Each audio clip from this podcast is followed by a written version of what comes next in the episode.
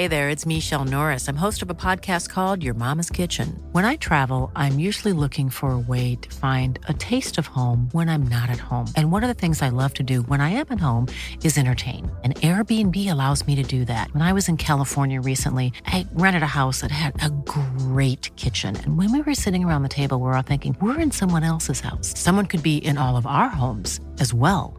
If you have a home, but you're not always at home, you have an Airbnb. Your home might be worth more than you think. Find out how much at airbnb.com/slash host. Hey, I'm Ryan Reynolds. Recently, I asked Mint Mobile's legal team if big wireless companies are allowed to raise prices due to inflation. They said yes. And then when I asked if raising prices technically violates those onerous two year contracts, they said, What the f are you talking about, you insane Hollywood ass? F- So to recap, we're cutting the price of Mint Unlimited from $30 a month to just $15 a month. Give it a try at mintmobile.com slash switch. $45 upfront for three months plus taxes and fees. Promo for new customers for limited time. Unlimited more than 40 gigabytes per month. Slows. Full terms at mintmobile.com. Since 2013, Bombas has donated over 100 million socks, underwear, and t shirts to those facing homelessness. If we counted those on air, this ad would last over 1,157 days. But if we counted the time it takes to make a donation possible, it would take just a few clicks. Because every time you make a purchase, Bombas donates an item to someone who needs it. Go to bombas.com slash ACAST and use code ACAST for 20% off your first purchase. That's bombas.com slash ACAST, code ACAST.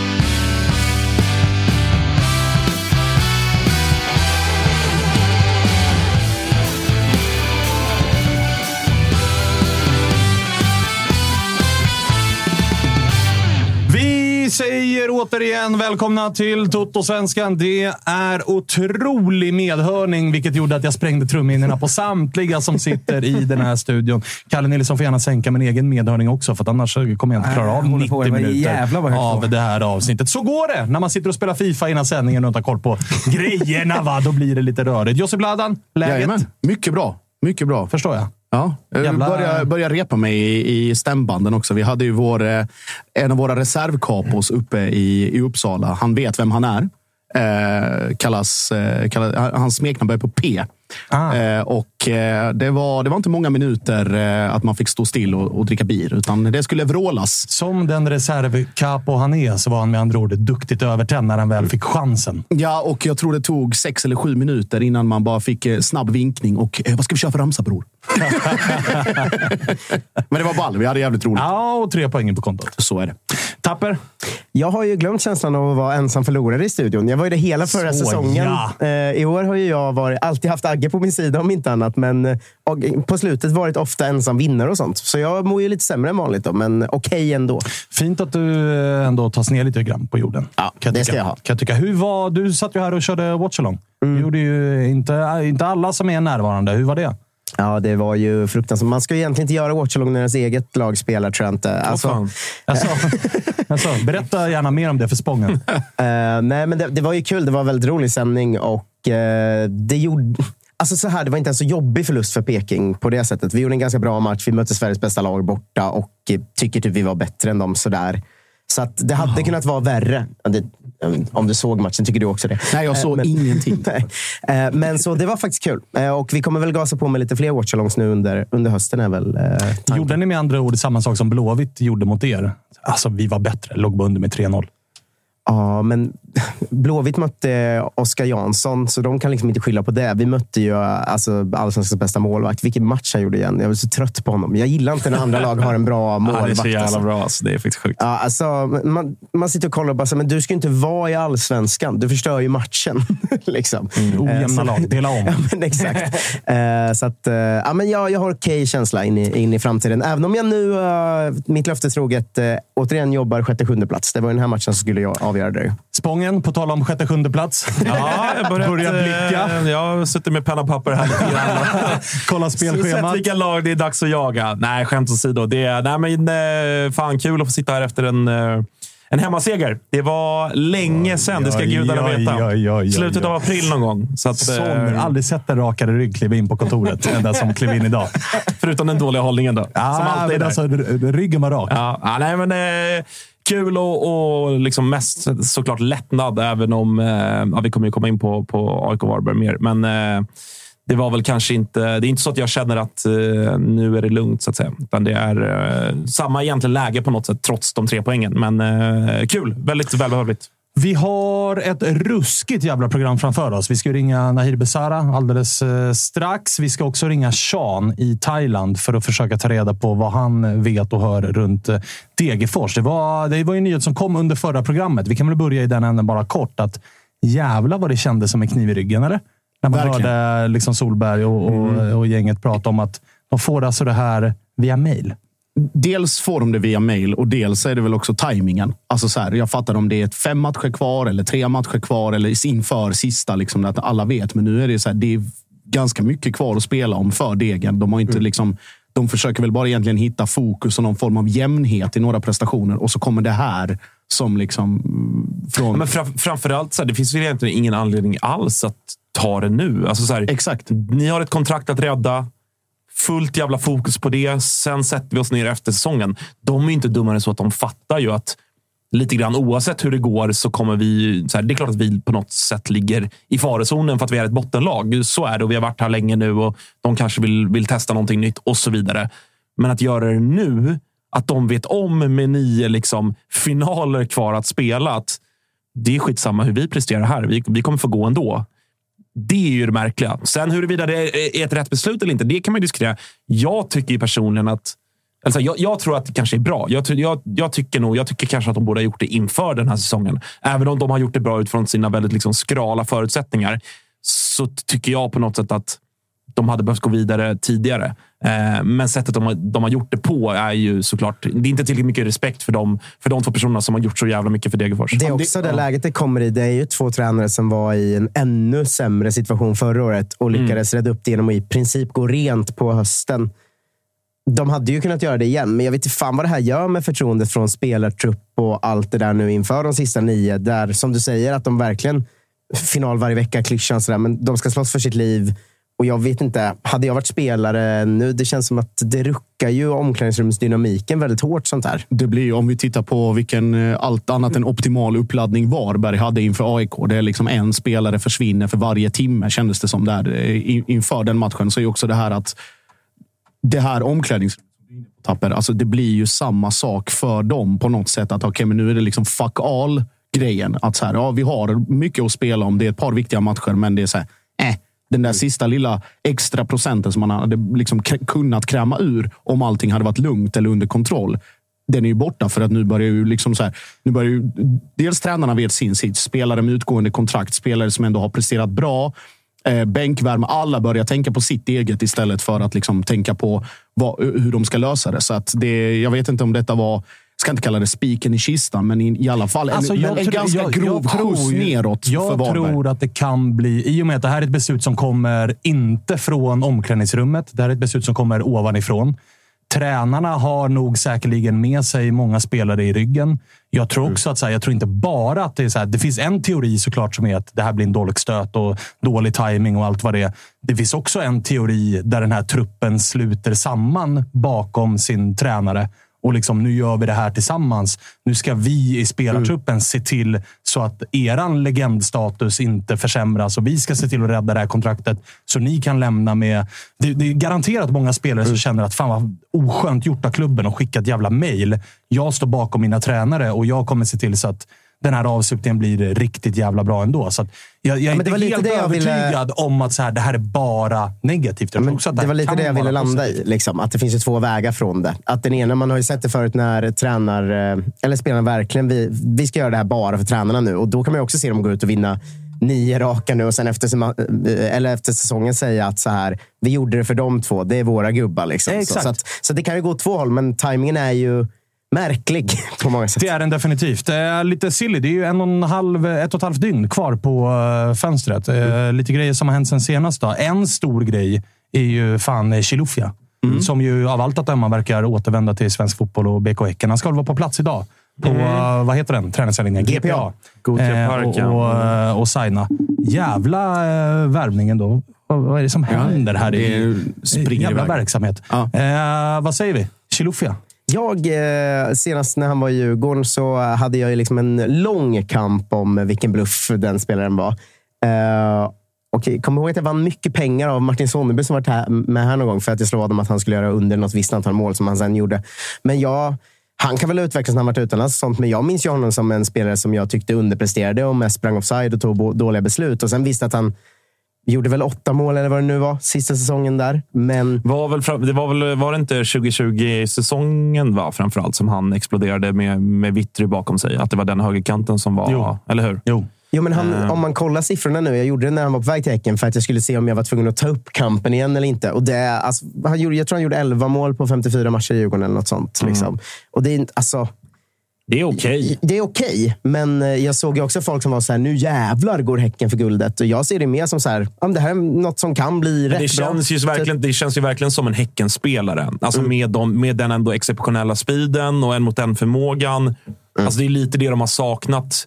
Och man får väl anta alltså, med att Sadik kommer försvinna då och, och att det på något sätt är en ersättare till Sadik. Mm. Inte helt olika spelstil. Nej, nej alltså, så här, det, det, finns ändå en röd tråd och en begriplighet i i spelartypen att, att man går för Chilufya. Så jag, jag tror att det kommer bli bra. Men de ut, behöver ju också mer X-faktor i det där anfallet. De har man ju ja, tänkt på på slutet. Ja, exakt. Och sen, de, sen så är häck, Häcken är ju liksom det laget som också på något sätt, i och med att de är så pass skickliga, att dels att de tar sig till så jävla mycket lägen eh, och att de är bra på att sätta sina offensiva spelare i den typen av lägen som de är bra på. Så är det så här, jag, jag, håller med dig om att framförallt kanske hans beslutsfattande är väl hans stora problem och liksom slutprodukten på något sätt. Men med en sån spelare som har en sån tydlig X-faktor och ett lag som Häcken så är det sådär. Jo, men kommer, han kommer få tio en mot en lägen. Även om han fattar fel beslut, åtta av dem, mm. så kommer han också gå, gå ifrån den matchen och göra ett ett. Så man kommer vara sådär, ja, men då kan man leva med det. Ja, lite, ja, lite, så tänker jag kring jag. Jag tänker spontant att det är, väl hä, alltså det är väl Häcken för egentligen. För alla parametrar och all statistik och allt liksom som vi vet om Chilufya och det liksom man har hunnit se och, och läsa och höra liksom i Danmark är ju att det här borde inte flyga på något sätt, utan det här är ju mest av en rotations slash komplementspelare sett till hans faktiska liksom, stats. Men det är ju då att Häcken, bortsett från Kamara kanske, eller det tydligaste exemplet, men Häcken har ju någon förmåga att få allting att flyga i just Häcken. Så att det är spelare som kanske inte passar i andra sammanhang eller som letar lite efter sig själva eller eh, bara står och stampar lite grann. Att de exploderar och, och flyger iväg i Häcken. De har ju den, den eh, historiken. Jag tror där, jag, jag, jag är nästan eh, sugen på att kolla med våra vänner på ATG och se att det blir under 3,5 mål. På, jag är på Ja, men sen är det också det är en smart deal på så sätt att det är ett lån. Alltså, Exakt, jag, för jag delar ju också Spångens bild av att så, här, så som Häcken spelar så kan det bli riktigt bra. Mm. Men Chilufyas, alltså, sen han gick till Midtjylland, det har ju varit allt annat än succé. Mm. Han har inte spelat mycket. Det är ju ändå en spelare som lite grann ska tinas upp.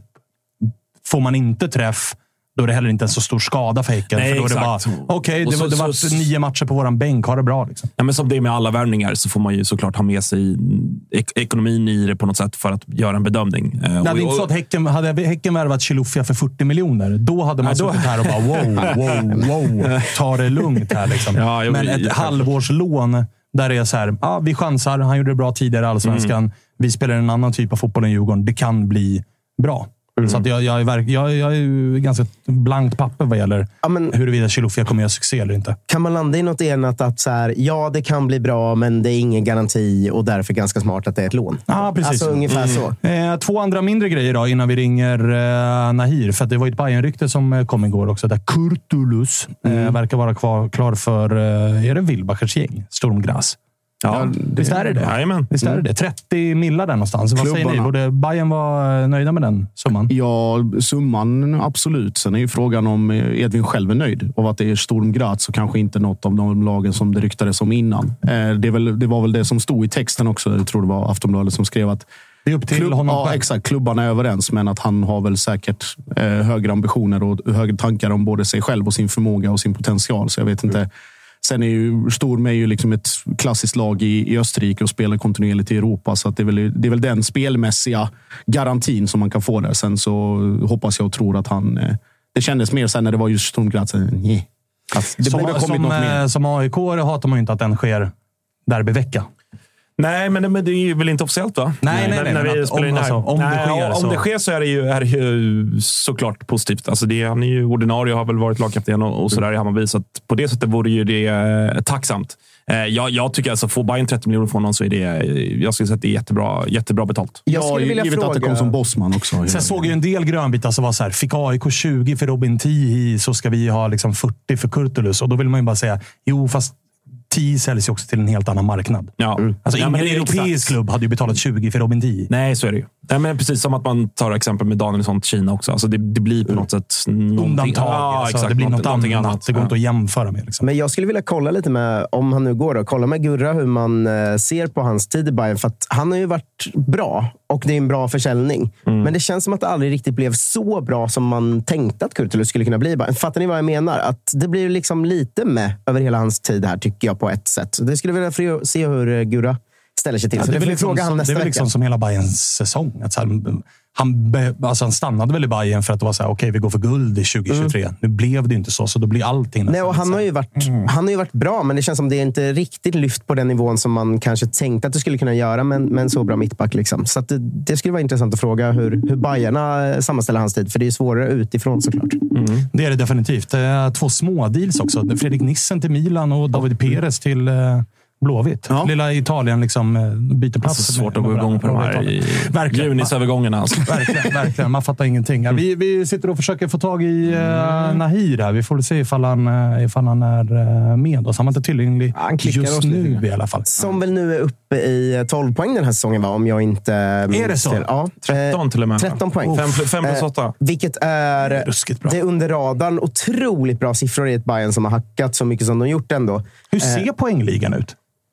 Jag kan ta upp den. Gör det. Eh, Jag kollade inför. Leder man på Nahir- 13, eller? Nej, Nahir har är sexa. 13 mål, eller? Ja, men han kanske har noll ass också. Ja, Nahir, känslan. Nahir är sexa i poängligan. Sexa Leder bara. gör eh, två Häckengubbar givetvis. Ja, såklart. Delad första plats. Benny Traoré och Mikkel På Rygaard. hur många poäng då? 15. Ah, Okej, Eh, två poäng och sen har vi Nanasi 14, Kestelin 13, Jeppe Ockels 13, Nahir Besara 13. Så att de har någon form av delad plats där. Ah, Okej, okej. Nu Mm. så. Nu så. Nu har vi eh, Nahir på tråden. Du, vi sitter och kikar på poängligan. Är det någonting som man siktar på som spelare? Att säga jag ska vinna poängligan? Eller bryr man sig inte?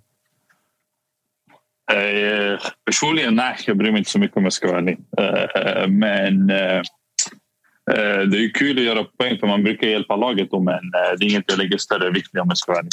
Så när du ser att eh, Rygaard har gjort en ass, då knyter du inte näven i fickan och tänker fan också. Nej, tyvärr. Nej, jag, jag bryr mig inte om de andra. Liksom, så. Ah, Okej, okej. Du, eh, hur är läget? Det är träning eh, på gång här. Vi får låna dig lite precis eh, innan. Hur mår du?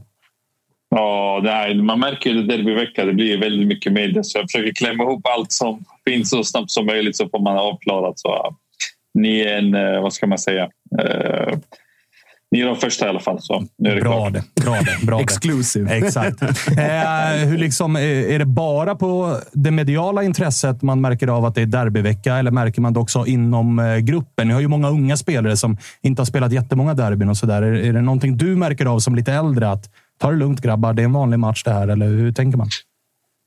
Nej, för det första så är det ingen vanlig match. Liksom. Det, är, ju- det är derby, alla vet vad det handlar om. Men eh, Eh, för mig är det såklart att eh, derby är ju, ja, det är ju viktigt för alla våra fans och allt möjligt. Liksom så, men just nu handlar det om att eh, försöka plocka in så många treor som möjligt. Så mm, jag ser det som en extremt viktig match.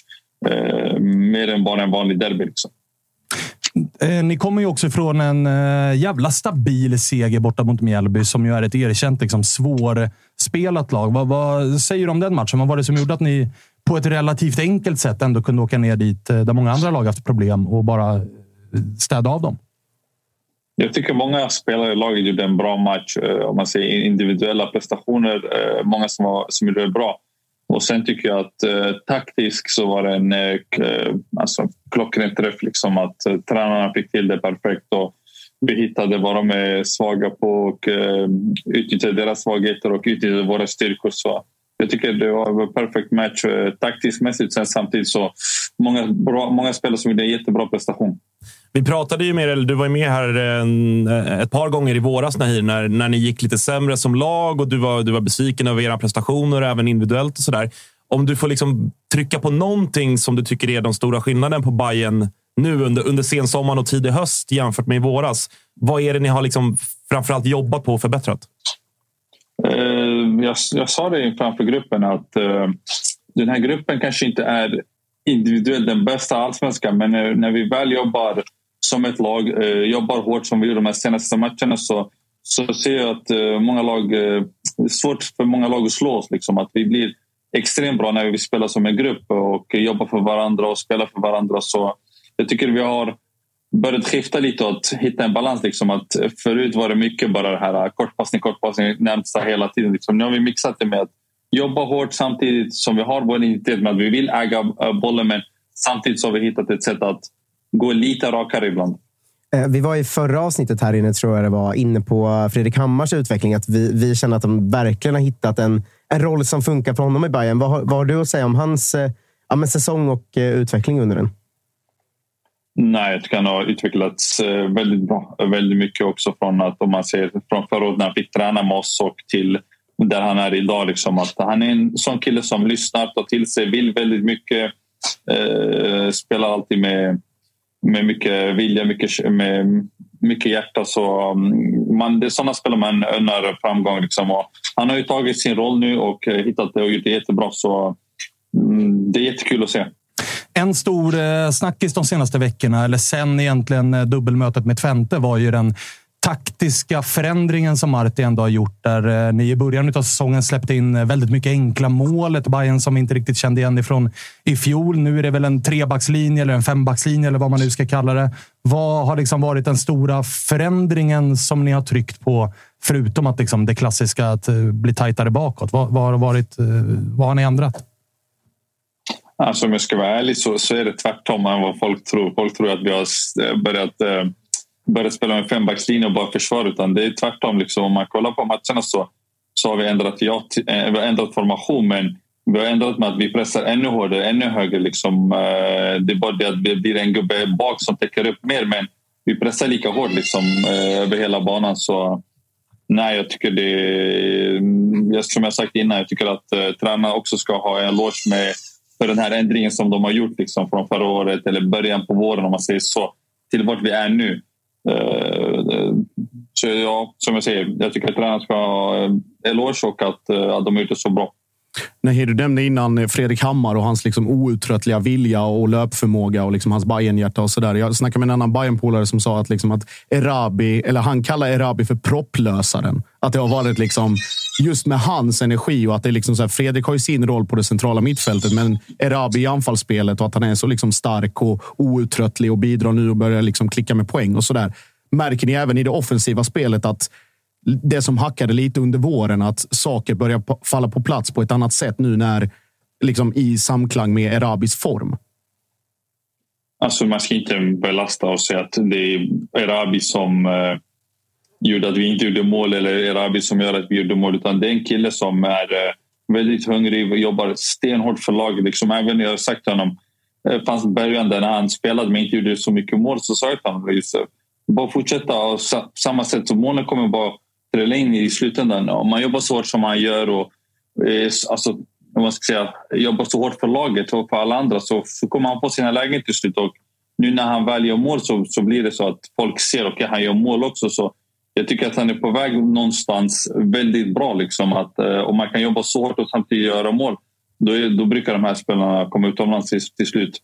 Du, eh, vi har ju pratat väldigt mycket här under sommaren. Nu är ju transferfönstret fortfarande öppet i en och en halv dag till. Men du var ju med även förra sommaren. Det var ju någon match där när det fanns stod fem, sex nyförvärv på inneplanen och det var stora förändringar i truppen och sådär. Den här sommaren har det ju varit ganska lugnt i er trupp. Ni har liksom fått behålla ganska stora delar. Det är inte en helt ny startelva eller en halvt ny startelva som skickas ut. Är det, är, är det en fördel för er där ni är idag att det har varit ganska lugnt och ni har fått jobba mycket med de här yngre killarna? För att det, många pratar ju också om att så här, ah, man behöver lite nytt blod och lite ny energi och sådär. Hur ser du på, på eh, just liksom, truppsituationen som har varit här under sommaren? Nej, jag tycker det är bra liksom att vi har fått tid på oss och, och komma ihop och hitta alltså varandra och få relationer med varandra. Så jag tycker det är bra. Eh, eh, det brukar ju vara så, speciellt när, när Hammarby har valt den här riktningen med att ha så många unga spelare i laget. Så när de väl gör ett halvår bra så ryktas det plötsligt överallt och de ska överallt liksom, och flytta. Så jag tycker det ändå har varit skönt och vi har fått behålla eh, relativt samma lag och eh, spelat ihop nästan en elva nu flera matcher i rad. Så jag tycker det verkar, det, det syns på plan också att eh, vi trivs med varandra nu och vi har lärt känna varandra bra och det visar på resultaten också. Du, det är träning alldeles strax. Är Kurtulus på plats? Han är här. Han var nyss här inne men jag visade inte honom. Så... Just det. Ja, vi, får, väl se ifall han dyker upp imorgon också. Då. Det är väl Ja, den det, är väl den det snackas Det lite om. Eh, hur viktig. Nej, det är, är, du på det honom något? ryktas som bra spelare. Så. Ja, så är det. Är, är ni på honom något? Att så här, stanna kvar året ut nu?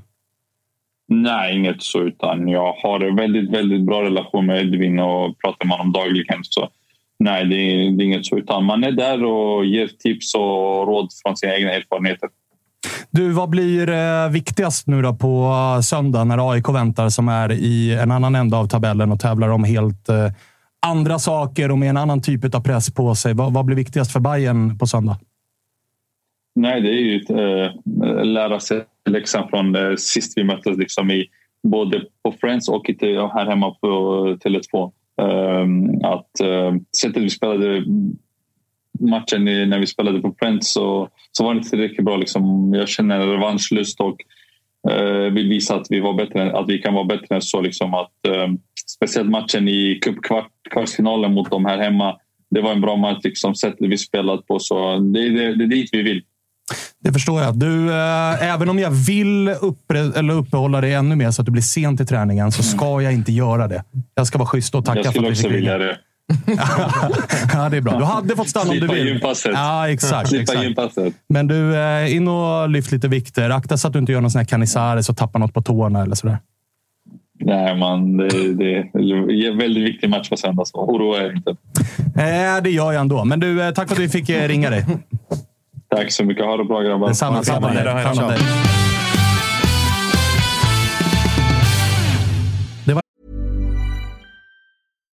If you're looking for plump lips that last, you need to know about Juvederm lip fillers. With Juvederm Volbella XC and Juvederm Ultra XC, your lip look, whether it's subtle or bold, can last up to one full year with optimal treatment and no additional maintenance. Find a licensed specialist and see if it's right for you at juvederm.com today. That's J U V E D E R M.com. Add fullness to lips in adults over 21 with Juvederm Volbella XC or Juvederm Ultra XC. Do not use if you have severe allergies or a history of severe allergic reactions, or if you're allergic to lidocaine or the proteins used in Juvederm. Tell your doctor if you have a history of scarring or taking medicines that decrease the body's immune response or that can prolong bleeding. Common side effects include injection site redness, swelling, pain, tenderness, firmness, lumps, bumps, bruising, discoloration, or itching. As with all fillers, there's a rare risk of unintentional injection into a blood vessel, which can cause vision abnormalities, blindness, stroke, temporary scabs, or scarring. For full important safety information, visit juvederm.com. Hey, I'm Ryan Reynolds. Recently, I asked Mint Mobile's legal team if big wireless companies are allowed to raise prices due to inflation. They said yes. And then when I asked if raising prices technically violates those onerous two year contracts, they said, What the f are you talking about, you insane Hollywood ass? F- So to recap, we're cutting the price of Mint Unlimited from $30 a month to just $15 a month. Give it a try at mintmobile.com slash switch. $45 upfront for three months plus taxes and fees. Promo for new customers for limited time. Unlimited more than 40 gigabytes per month. Slows. Full terms at mintmobile.com. Wow. Nice. Yeah. What you're hearing are the sounds of people everywhere putting on Bombas socks, underwear, and t-shirts made from absurdly soft materials that feel like plush clouds. Yeah, that plush. And the best part? For every item you purchase, Bombas donates another to someone facing homelessness. Bombas. Big comfort for everyone. Go to bombas.com slash ACAST and use code ACAST for 20% off your first purchase. That's bombas.com slash ACAST. Code ACAST. Nahir. Det var Nahir det. Mm. Eh. Kurtulus fortfarande kvar. Noterar ja, vi. Men... Men- kunde ändå inte visa upp det riktigt. Så att, eh, vi får väl se om... eh, Tror du om att är så. han eh, skickar ut en, en lögn? Ja, kanske. Nej, jag vet inte. Det, nej, det tror jag inte. Nej, känns, känns uppriktigt. Eh, innan vi går vidare så kan jag passa på att säga att vi är sponsrade av MQ som är med och gör eh, Toto-svenskan. Vi har ju en rabattkod på MQ som gäller i ett par dagar till.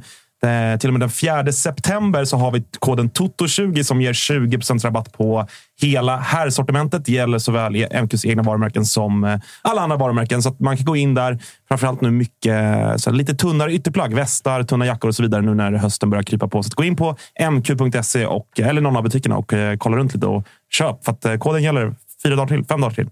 Tack. Tack. Eh, hörni, vi ska alldeles snart ringa Fredrik Brokopp som är polisinspektör i eh, Helsingborg. Va? Eh, han var inte eh, liksom, på plats igår när det var liksom, kurr när Helsingborg spelade derby och förlorade. Eh, hur många matcher har de släppt in mål nu efter 85? Fyra allsvenska matcher i rad där det är ja, men Superettan. typ 84... 83 plus. 83 plus eh, släppt in mål. Så att, eh, Men det här var ju rekord. Men Alltså, Pavle Vagic är det, va? Som drar på sig en straff och rött i 95. Så att de släpper in 2-1 i Skånederbyt och därmed har fyra poäng upp till säker mark Ja, i Superettan. är- Det är ju... Man vi trodde det var lite om att mörkt när det ringa- var Örgryte hemma. Då de Ja. gjorde samma sak. Ja, vi Mm. snackar ju om att ringa eh, Möller idag, men alltså, det går inte. Det är för, Det är för mörkt. elakt, alltså. Ja, det är för elakt. ja, nu är det, det, är nog kört där. Alltså. Ja, nu, är det, nu är det riktigt tungt. Men det var ju, och jag gissar att de flesta som lyssnar och tittar på det här har sett eh, videos ifrån vad som hände utanför Olympia igår. Vi ska ringa upp eh, Fredrik och prata om den situationen. Men innan vi gör det så kan vi prata lite om matchen på Borås Arena. Mm, det kan vi städa av. Men, eh, Det kan vi väl göra? Det var ju lite som, eh, som många har sagt att det varit att möta IFK Norrköping på sistone. Och som det varit att möta Elfsborg hela den här säsongen. Alltså en sån match man känner att man, man gör en riktigt bra match, men släpper man till ett läge så blir det ju mål direkt. Liksom. Eh, och, eh, 2-0 efter 20 min. Ja, och det var ju verkligen, första halvlek var ju... Jag kollade ju om matchen såklart dagen efter watchalongen också. Det känns ju som... eh, Hur var liksom matchbilden? För det tänkte jag på. Jag, jag var, ju, var ju då på Friends såklart och kollade på AIK. Eh, en helt annan match för övrigt. Men, men, eh, eh, men, men så här, det, det jag kände inför den här matchen var så här. Undrar hur de kommer göra om de medvetet kommer ge bollen till det andra laget för att vara så där. Nu får ni föra lite så att vi kan kontra här. Och så Ja. så här nej, nej, nej, nej, nej, ni får ta bollen. Vi vill också kontra. Hur, hur, liksom, hur, hur, vilka var det som fick dik- diktera? Eller var det, var det jämnt ur den aspekten? Eller hur, hur var liksom matchbilden? Det var ganska böljande. Jag tror att bollinnehavet slutade på 52-48 till oss. och Sådär. Så det, Ja, okej. alltså, och det var mycket det man kände innan, att så här, det här är en sån match som kan bli eh, 4-4. Liksom, för det är så mycket individuell kvalitet i båda anfallen. och allt det där. Och Det blev lite en sån match som man tänkte också.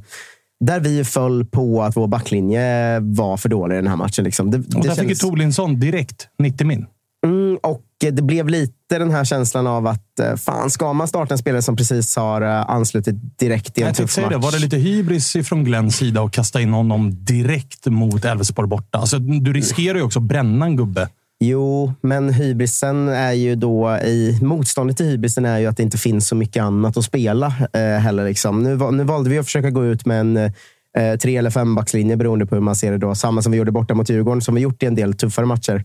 Och Då var ju han nästan tvungen att starta där, för att Hög Jansson är det ju annars. Han har ju inte heller spelat någonting. Och Då tror jag man höll Torlinsson över, helt enkelt. Men det var verkligen en speciell match för att vi gör det riktigt bra. och Vi borde gjort liksom tre mål i halvtid, men det är lite dåliga avslut och framförallt ett par, två i alla fall, dunderräddningar av eh, Valdimarsson. Som, han, han gör en sån match. Vilken målvakt det är. Um, och sen så är det ju lite de här Många supportrar i Norrköpings led har jag sett liksom helt rakt av har eh, kokat av allt på domaren som gör en ganska halvdålig insats. Men jag tycker, Det är väl någon situation där han får bollen på sig. som de säger, 3-0. Ja. Precis. Eh, och sen är det väl att när de gör 1-0 så får de en helt obegriplig frispark vid hörnan när Valdimarsson liksom attackerar Lund. Men så är det alltid med målvakter.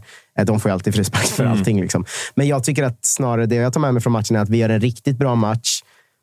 Som det alltid är mot Elfsborg, då ska man ju vinna sett till siffror och sånt. Men skit lite i det. Om man bara tittar på matchen. Vi gör en bra match. Jag tycker många gör det de ska och, så där, och vi möter ett så pass bra lag. Så jag går snarare därifrån med en ganska positiv känsla av att så här, visst fan kan vi slå Djurgården på söndag och visst fan kan vi fortsätta göra en ganska bra höst. Alltså, det är mer den känslan jag har, jag har med mig därifrån. Och sen återigen Traustason ligger ju bakom första målet genom att skjuta in den i straffområdet och sen händer grejer och det blir mål. Han får ju assisten på andra målet, en sån fantasy-assist. Ni vet att han skjuter och returen slås in av eh, Vito. Och han gör en jättebra match igen. Det man kan säga är att det det blir ännu en lite svajig insats av Ceesay som ju varit lite upp och ner. Väldigt höga toppar och halvdjupa dalar. Liksom. Jag tycker han missar helt att hjälpa backlinjen den här matchen. Så att det, lite grejer sitter inte, framförallt defensivt. Ganska mycket sitter offensivt och spelmässigt så, så är det bra. Liksom. Och det, det lovar snarare gott och att allt är fortsatt på rätt väg. Liksom. Eh, man går ju lite med känslan nu att eh, den här säsongen är lite ingenmanslandig. Skulle kunna bli en fjärde plats. Men nästa år kan det nog bli riktigt bra. Och den känslan stärktes snarare än eh, sänktes av den här matchen för mig. Men du, centrala mittfältet. Det har ju blivit två spelare som har liksom snott rubrikerna. Dels Traustason som har varit helt jävla otrolig. Mm. Men också så har ju Jesper Ceesay snott väldigt mycket rubriker. Kanske inte för att han själv har varit helt jävla fantastisk. Han har haft där- ett par matcher där han varit otrolig. Ja, men framförallt. framförallt så har väl liksom anledningen till att han har snott rubriker har ju blivit att så här, hur kunde AIK, som har Keita och Jimmy Durma som sexor, Mm. släppa den här gubben som nu går in i ett lag som är och slåss om topplaceringar. Mm. Bredvid de två så har ju Vito, Hammershöj, Mistrati. Han gör ju sina poäng, men är hela tiden lite i skymundan av de andra två rubrikmässigt. han har ju så jävla konstig säsong för att han var ju nästan inte involverad alls i våras, för då spelade vi ju verkligen kontringar på kanterna. Alltså det var ju tennismatcher i princip, våra matcher. Liksom. Och då, då var han ju knappt involverad alls. Men så kunde man ju se att när han väl hade rört boll så hade det blivit väldigt mycket farliga chanser och mål utifrån det. Och nu när han blivit mer involv- involverad så han gör ju nästan poäng varje match. Och jag såg att Emilio Lander också hade tagit fram till Discovery-sändningen att han är involverad i eh, mer än en tredjedel av våra mål, tror jag det var, om man räknar också hockeyassisten och allt det, det där tramset. Liksom. Men det är en spelare som har en extrem höjd i att skapa saker. Alltså det är en sån, när han är involverad så blir det farligt nästan varje gång. Och jag, jag ser, ser mycket fram emot att se honom de närmaste åren. Han, han är ju sån late bloomer, så han är ju ganska gammal. Han har inte varit... Vad är han? 20... Han är 29-30 tror jag. Ah, Okej, sånt. så pass alltså. Jag Ehm, gissar på 27. Men det var ju när han kom så, eh, en av mina nördigaste kompisar hade ju kollat upp att han och Rygaard hade ju då samma underliggande siffror i danska ligan. Och då var man så här, vad fan är det här för gubben? Nu kör vi liksom. Och Riktigt där är vi inte än. Nej, och det, det var ju det jag skulle landa i, där är vi inte alls. Men däremot så har man ju kommit fram till att det är ju en riktig jävla poäng och chansskaparspelare. Liksom. Och den här assisten han gör till eh, till Tottes mål nu mot AIK, eh, den här långa. Liksom. Mm. Han har ju flera sådana inspel per match nu, känns det som, som är riktigt, riktigt vassa. Så att Vito, lite i skymundan, har ju blivit en... Han är liksom inte en viktig kugge, för han är inte så mycket inblandad. Men att när han väl är det så blir det farligt. Så kan man involvera riktig honom... jävla gubben i lådan på Ja. offensiv planhalva. Kan man in, få involvera honom mer i det så, eh, så känns det som vi har en jättebra spelare där. faktiskt. Sen så är man ju... Det är ju lite tråkigt att eh, Sigurd Geirsson, vår nya islänning, han får alltså inte ens hoppa in när vi jagar. Är inte det konstigt? eller? Jag Jo, tycker men- att han har sett bra ut. Jag tycker också att han har sett bra ut och ehm, det, det fick mig att bli lite, haja till lite. att eh, Det var Mike Sema och vi bytte in i slutet. Och Shabani gick Och före Shabani, eh, snarare än honom när vi jagar mål i en match där vi i slutet har vi verkligen forcering och, och kriga på. Liksom, sådär. Eh, så det, det gjorde mig lite förvånad. Men det, han är ju så pass ny så man får väl vänta och se lite. Sen så en jävla kritik. Oj. Vet du varför han blåste av matchen, domaren? Vi har ju inkast. eh, Kissnödig. Ja, vi gör inkast vid, eh, alltså, längst ner vid straffområdet. Och Vi kör ju mycket långa inkast som vår taktik. Liksom. Då bestämmer sig Valdimarsson i mål för Elfsborg att äh, den här matchen är klar. Så han börjar gå av plan och då är domaren så. Ja, då blåser jag av. Och så blåser han av matchen. Jag har aldrig sett förut. Jag blev så jävla irriterad.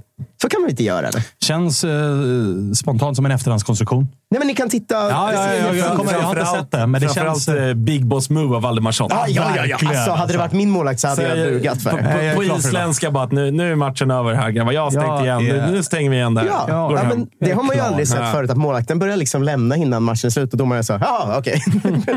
Men hörru, du, du eh, är ju inte riktigt Jonte dystopisk, men du, efter den här torsken som ändå är 3-2 mot de som leder eh, serien, Mm. du börjar ju direkt blicka neråt i tabellen. Faktum är att ni har Djurgården hemma. Ja. En sexpoängsmatch där liksom vid seger går ni troligtvis förbi Djurgården. Ja, det gör vi ju. Ja, Eh, Men det var, ju, det var ju mer en referens till att jag förra veckan sa att den här matchen fick avgöra om jag hoppas på fjärdeplatsen eller är lugn med sjätte sjunde. Så att det, var, det är ju lite överdrivet såklart. Och jag tror faktiskt att vi har en ganska bra chans att slå Djurgården. Vi har ett ganska fördelaktigt spelschema kvar också, eh, ska man ju säga. Så att, eh, absolut att fjärdeplatsen lever. Eh, tredjeplatsen lever ju inte för någon av oss andra, för de är ju för bra och tar för mycket poäng där uppe. Alltså, jag, jag eh, tror fortfarande på en Häcken-choke. Jag, Jag tror att det kommer men kosta. Det är för många poäng. Jo, men det kom, För ja, många alltså, poäng jag och för säger många inte mål. att Häcken kommer fyra eller femma. Men jag säger att glappet kommer definitivt minska. Det är upp till Djurgården och Norrköping hur mycket de vill göra match av det här. För att Europaspelet Ja, alltså, kommer att Häcken- kosta ja, poäng. det- det- så är det. Det har vi ju redan sett. att så här, Den torsken de åker på mot blå, Blåvitt, det är ju bara ett resultat av att de borde ha tappat poäng mot Sirius. Mm. De var nära, eller liksom nära är väl en krydda från mitt håll. Men det står 1-0 hemma mot Varberg i 85 minuter. Mm. Alltså det är ett Häcken som i allsvenskan, och då har de alltså mött Varberg, Sirius, Blåvitt. Tre av de fem sämsta lagen. Torskat en, haft 2-2 på tilläggstid i en och 1-0 i 85 i en. Och då har alla varit, två har varit på hemmaplan. Den tredje har varit i Göteborg. Så det, det är ett Häcken som så bra tror jag inte att de kommer vara hösten ut. Framförallt inte när det ska spelas Europafotboll varje torsdag. Och de nio matcherna som är kvar, så här, eh, om vi inte tappar form helt och Djurgården inte tappar form helt, har jag inte svårt att se både oss och Djurgården gå hyfsat bra Men den här bra schema. Alltså att vi, vi, Ni har vi- dessutom Häcken kvar borta. Ja, exakt. Och skulle absolut kunna vinna 6-7 av de matcherna som är kvar om allt går perfekt. Liksom. Och Då kommer vi ju jaga, men sen det skiljer mycket poäng här. Och man ska inte glömma det. Häcken är väl 10 poäng för oss. eller någonting. Alltså det, det är ett ganska bra glapp eh, upp också. Eh, men ja, jag vet inte, jag, jag är positiv. Det, vi har, jag väljer att se det här som att vi ändå på ett sätt fortsätter liksom vår, vår starka trend. Liksom att när den bryts med en förlust så är det liksom ingen, ingen överkörning eller dålig match, utan vi förlorar mot ett riktigt, riktigt bra Elfsborg. Så att Ja, men det, det, känns ganska bra. Och så här, Torlinsson är väl förhoppningsvis bättre än nästa match än han var den, den första, så att säga. Får vi hoppas. Eh, hur bra är alltså Elfsborg? Är de favoriter? Efter att ha sett dem i 90 minuter. Enligt Glenn är de ju det. Eh, Det är de ju. Eh, Glenn känns, det känns som att man, varje gång han pratar så tänker man, du vill, eh, du, du vill, det här är någon plan du har, men jag kan inte lista ut den riktigt. Så jag vet inte, varje gång han säger något blir jag misstänksam. Liksom. Men eh, d- Nu måste ska, ni förtydliga bara vilken Glenn ni pratar om. Riddersholm. Ja, bra. Att vi- faktiskt, sjukt nog. Nej, men det är bara så att vi är tydliga där. men man ska ju säga att det märks ju väldigt mycket på deras försvar att Lagerbielke är borta såklart. Alltså, det var ju kanske seriens bästa mittback. Glenn men- som för övrigt har börjat bli i efter matchen-intervjuer. Otroligt liksom... Alltså han ska vara väldigt... Märks att det går bra för hans lag. Ja. Ja, nu, är nu, var, nu var det mycket bråk med domarna och sånt. eh, Jo, jo, igen. men jag menar, han ska alltid ha en spetsig åsikt om motståndet efteråt. Alltså efter AIK-matchen, då hade han ju precis mött AIK hemma, Blåvitt hemma. Då var han så här, ett lag kommer klara sig, ett lag kommer kvala. Och nu är det så här, Elfsborg kommer vinna.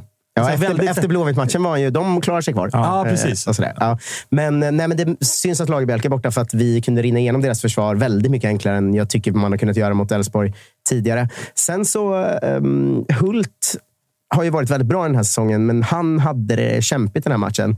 Han drar ju på sig en sån frispark som Marco Lund fick rött för i våras. Alltså en sån som Fick du in den domarkritiken också? Nej, men du vet den här som Snyggt. jag inte tycker ska vara rött, för att då kokar jag när Marco Lund fick det.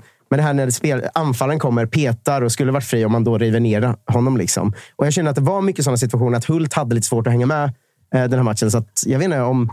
Hela backlinjen känns lite skakigare och att Lagerbielke är borta kanske. Det är väl det jag är emot. Annars är de ju otroligt bra och, och deras anfall med Ockels och sådär är ju...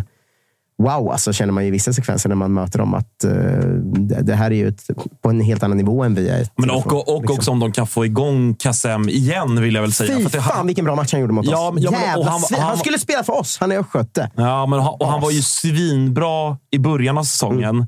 Sen dippade han ju lite och fick, fick liksom nöta ganska mycket bänk ju, liksom, i någonstans i mitten. Nu är han ju jättebra i den här matchen och kan han på något sätt börja hitta en jämnare form, då tror jag att man har liksom en, ja, men lite av ett wildcard. För han, han har ju lite andra egenskaper än vad de där liksom klassiska Elfsborgsyttrarna har. Samma Eh, grej som förra hösten hände också. De har ju flyttat upp Baidu i banan och Ja. han är ju briljant när han Ja. är högre upp. Så att, eh, de har mycket bra på gång, Elfsborg. Ska man- De har inte ens fått in Simon Hedlund heller. Det är ju kvalitet. Liksom. Alltså, han har gjort, om vi pratar om spelare som har suttit bänk i Danmark, han har ju gjort det jättebra under åren i Danmark. Alltså, mm, mm, för mig som gjorde Kolla Svenskan så gjorde han ju mycket mål och assist och sånt när man skulle kolla in hur det hade gått där. Så att, de har ju sparkapital där också, så att eh, Elfsborg är verkligen att räkna med. Och eh, man börjar ju känna att det är de eller Malmö va? det handlar om. Ja du Josip. Tar ni er ikapp och förbi? Ja. Helt övertygad efter 90 minuter på studenterna. bortsett, bortsett från, från den matchen som var ganska, ganska svajig. Nej, men vi, har ju, vi har ju turen att möta just eh, Tapper, Isak slash Glenn slash Sissi och eh, vad heter det, Robin Kallanders dassgäng eh, de tre sista omgångarna.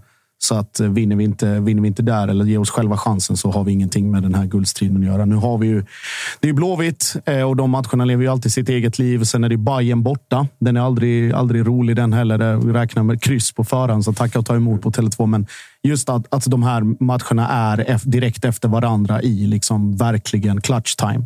Eh, så, så blir det på något sätt också det är ditåt man, man blickar redan nu. För att som, som ni var inne på innan, Häcken tror jag inte kommer orka ha i sig att, att hänga med och spela två fronter hela hösten. Och så blir det väl vi och Elfsborg. Och Elfsborg är också så där att det måste, det måste ligga och klar, alltså konsekvent över, eh, över hela våren. Det är lika mycket som det är nio finaler för, för Malmö att komma i kapp och förbi. Lika mycket är det för dem att hålla avståndet. Och vi har ju varit inne på det innan att jag hade väl inte varit... Eh, om jag hade varit Elfsborg hade jag kanske varit lite lugnare om det hade varit något annat lag än just MFF som jagar. Men när det är, när det är himmelsblått så det, man kan aldrig slappna av. Du, eh, matchen mot Sirius. Det finns ju egentligen inte jättemycket att liksom ta ner och analysera och skriva hem om. Men en grej som ju faktiskt är värd att ta upp är Oliver Berg som kliver rätt in i elvan. Kan vi börja liksom i änden vilken roll han spelade i? För att i Djurgården var det ju mm. väldigt mycket nia falsk nia visserligen, mm. men väldigt mycket nia. Här är det ju han och Isak Kiese på plan samtidigt. Ja. Och då fattar man ju själv att han inte är nian. Nej, och Nanasi gick ut på kanten och hade väl inte sin, sin bästa dag där ute heller. Men det var väl också på något sätt. Ett, tar vi med oss såklart mål på hörna. Äntligen. Fast situation, utdelning, free Martin Falk. Eh, nummer två. Också eh, insläppt på fast situation, så att inte free Martin Falk. Ah, det var, det där var... så han är väl fortfarande 1-6 då? Med fortfarande minus 5. Ja, men, ja, det kan man. Lite kan han pyssla med sina röda, och gula och gröna alltså, lappar mest han vill. Ni, ni blir ju så tiltade. Så det är kul. Ja. Men, eh, och sen då Oliver Berg såklart. Jätte, jätteviktigt att han kommer in i det fort och liksom, bara för hans egen skull att få släppa allting som har varit de senaste veckorna och bara koncentrera sig framåt nu. Eh, och sen då, jag tar med mig också Rydströms ganska tydliga självinsikt i det här att vi var långt borta från det här gnället efter eh, Djurgården. Att det är ett lag som vill spela som man garvar åt själv. Men nu var det mer bara så han liksom satt och brann efter segern. Bara, vi är så jävla dåliga och vi ger Sirius, vi ger Sirius fyra lägen att liksom kvittera och gå om de sista fyra minuterna. Och det var en sekvens jag tänkte på framför allt där, där, man liksom, där jag inte ens tittade på spelarna utan tittade ut på bänken. Jag tror det är sju minuters tillägg. I 95 kommer Malmö in i ett tre mot två läge där Nanasi sjabblar bort den. Och liksom, de står och liksom så här, av frustration eller av trötthet. Han, Tahali och Isak Kristelin står bara och tittar på varandra lite grann och börjar lomma sakta men säkert tillbaka. Kastegren sätter fart och liksom skapar någon halvkontring och Rydström liksom, han lägger en sån Mourinho-löpning längs med det tekniska området. Bara skriker på dem och, och springer hem. Så att man, man såg ju vad hans fokus var. Det var väl i dagen efter också att han hade väl inte lugnat sig tillräckligt. Men Just en fin minisågning av Taha i, efter matchen. Ja, jävlar vad han plockade ner honom. Alltså, var... Vissa spelare eh, måste lära sig att det inte är pojkfotboll vi spelar. Liksom, mm. var hela ingången. Det var, det var väldigt upprörd. Alltså. Ja. Det var en rolig intervju. Var det med Camilla eller vem det var på Discovery? Ja.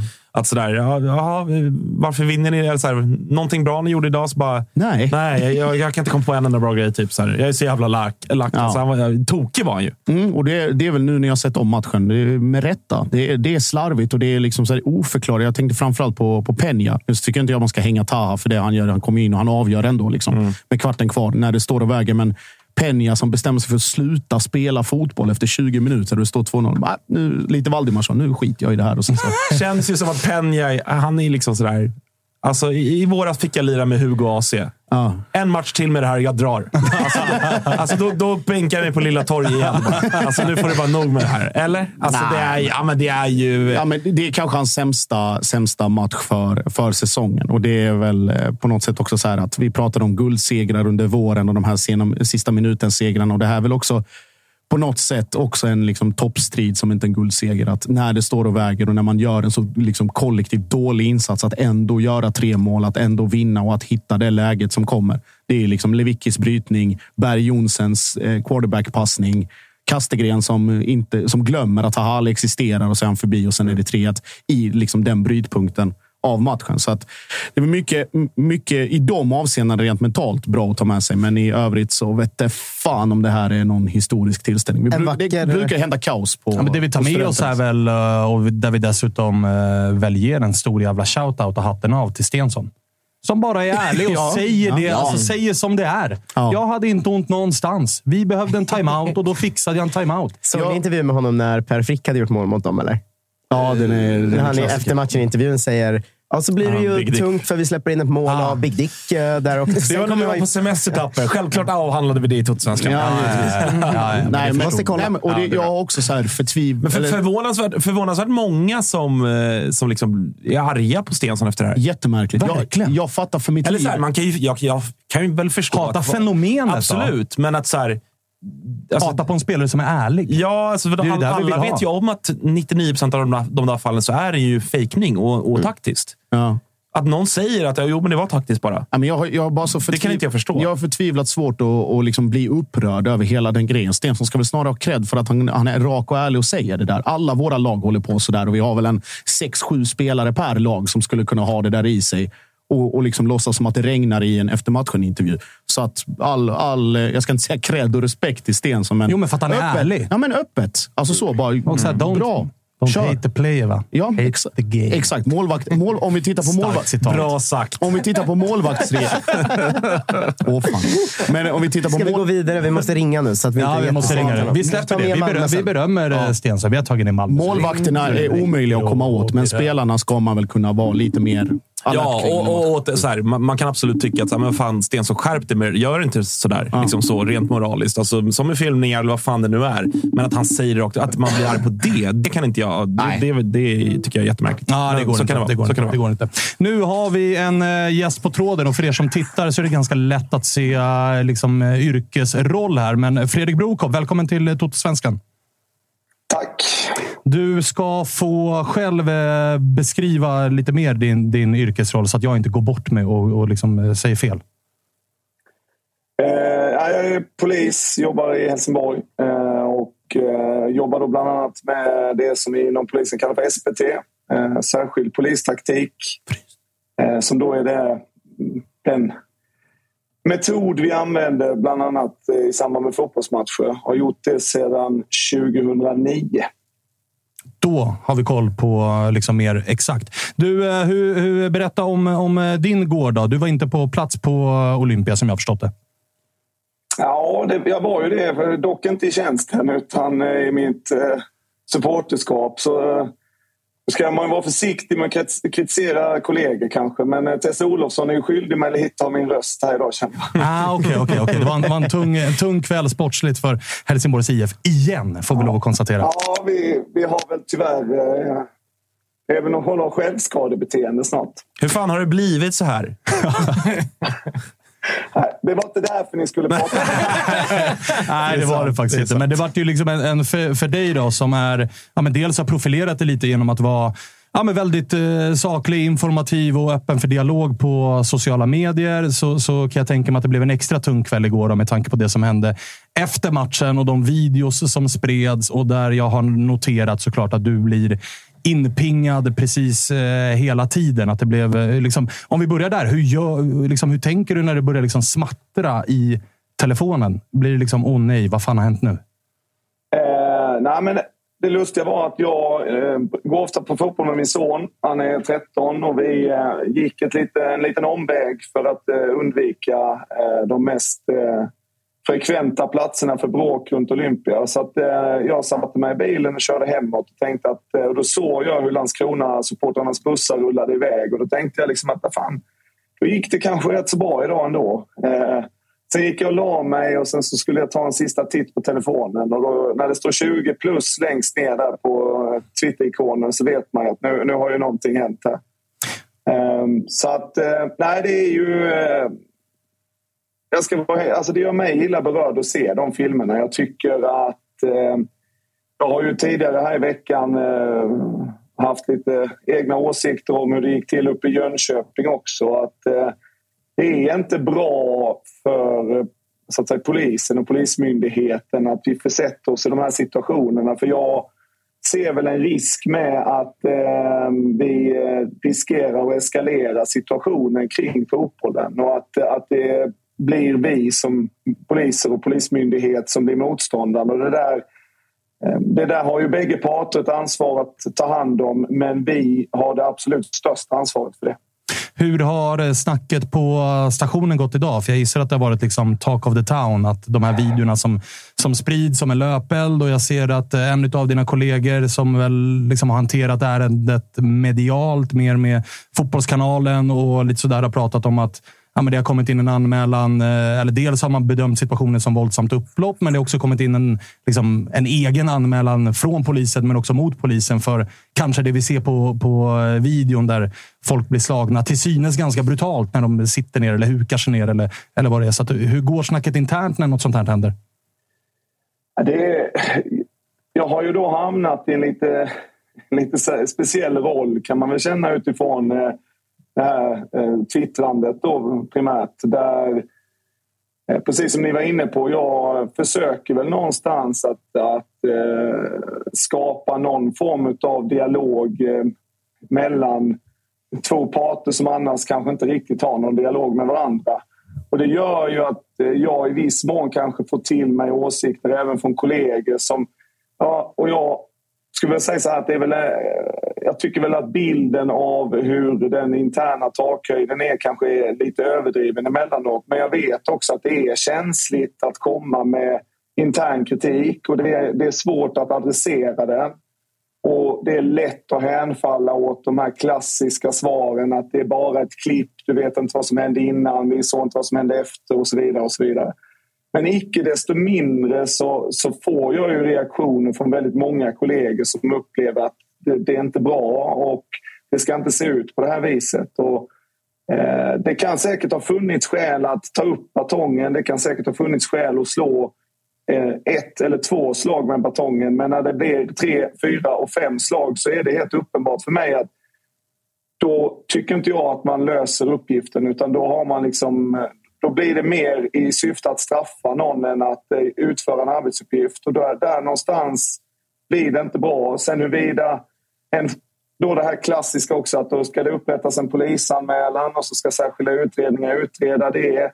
Och så ska det då tittas på. Ja, då, då hamnar vi ju alltid i den här situationen att polisen äger ju de facto rätt att bruka våld och då är frågan, är det liksom, fanns det fog för det? Skulle det vara, hur mycket skulle det vara?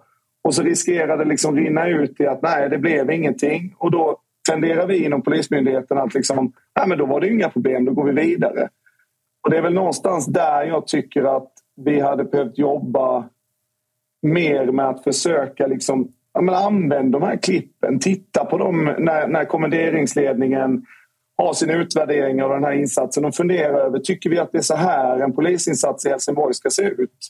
Och min bestämda uppfattning är att det, det, så ska det inte vara och det här riskerar ju att eh, skada vårt förtroende jävligt allvarligt. Och det, någonstans är förtroendet något av det viktigaste vi har att jobba med.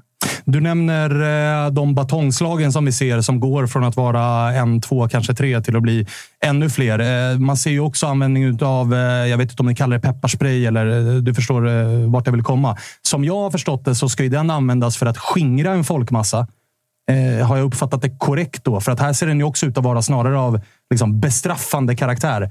Eftersom att det är en buss på ena sidan, ett staket på andra sidan och en ganska liksom kompakt poliskår på den tredje sidan. Det, finns, det är svårt att ta vägen någonstans när den där pepparsprayen går loss. Ja, och det, det, är ju en situation som är rätt så snarlik då den här Jönköpingsbilderna mm. också.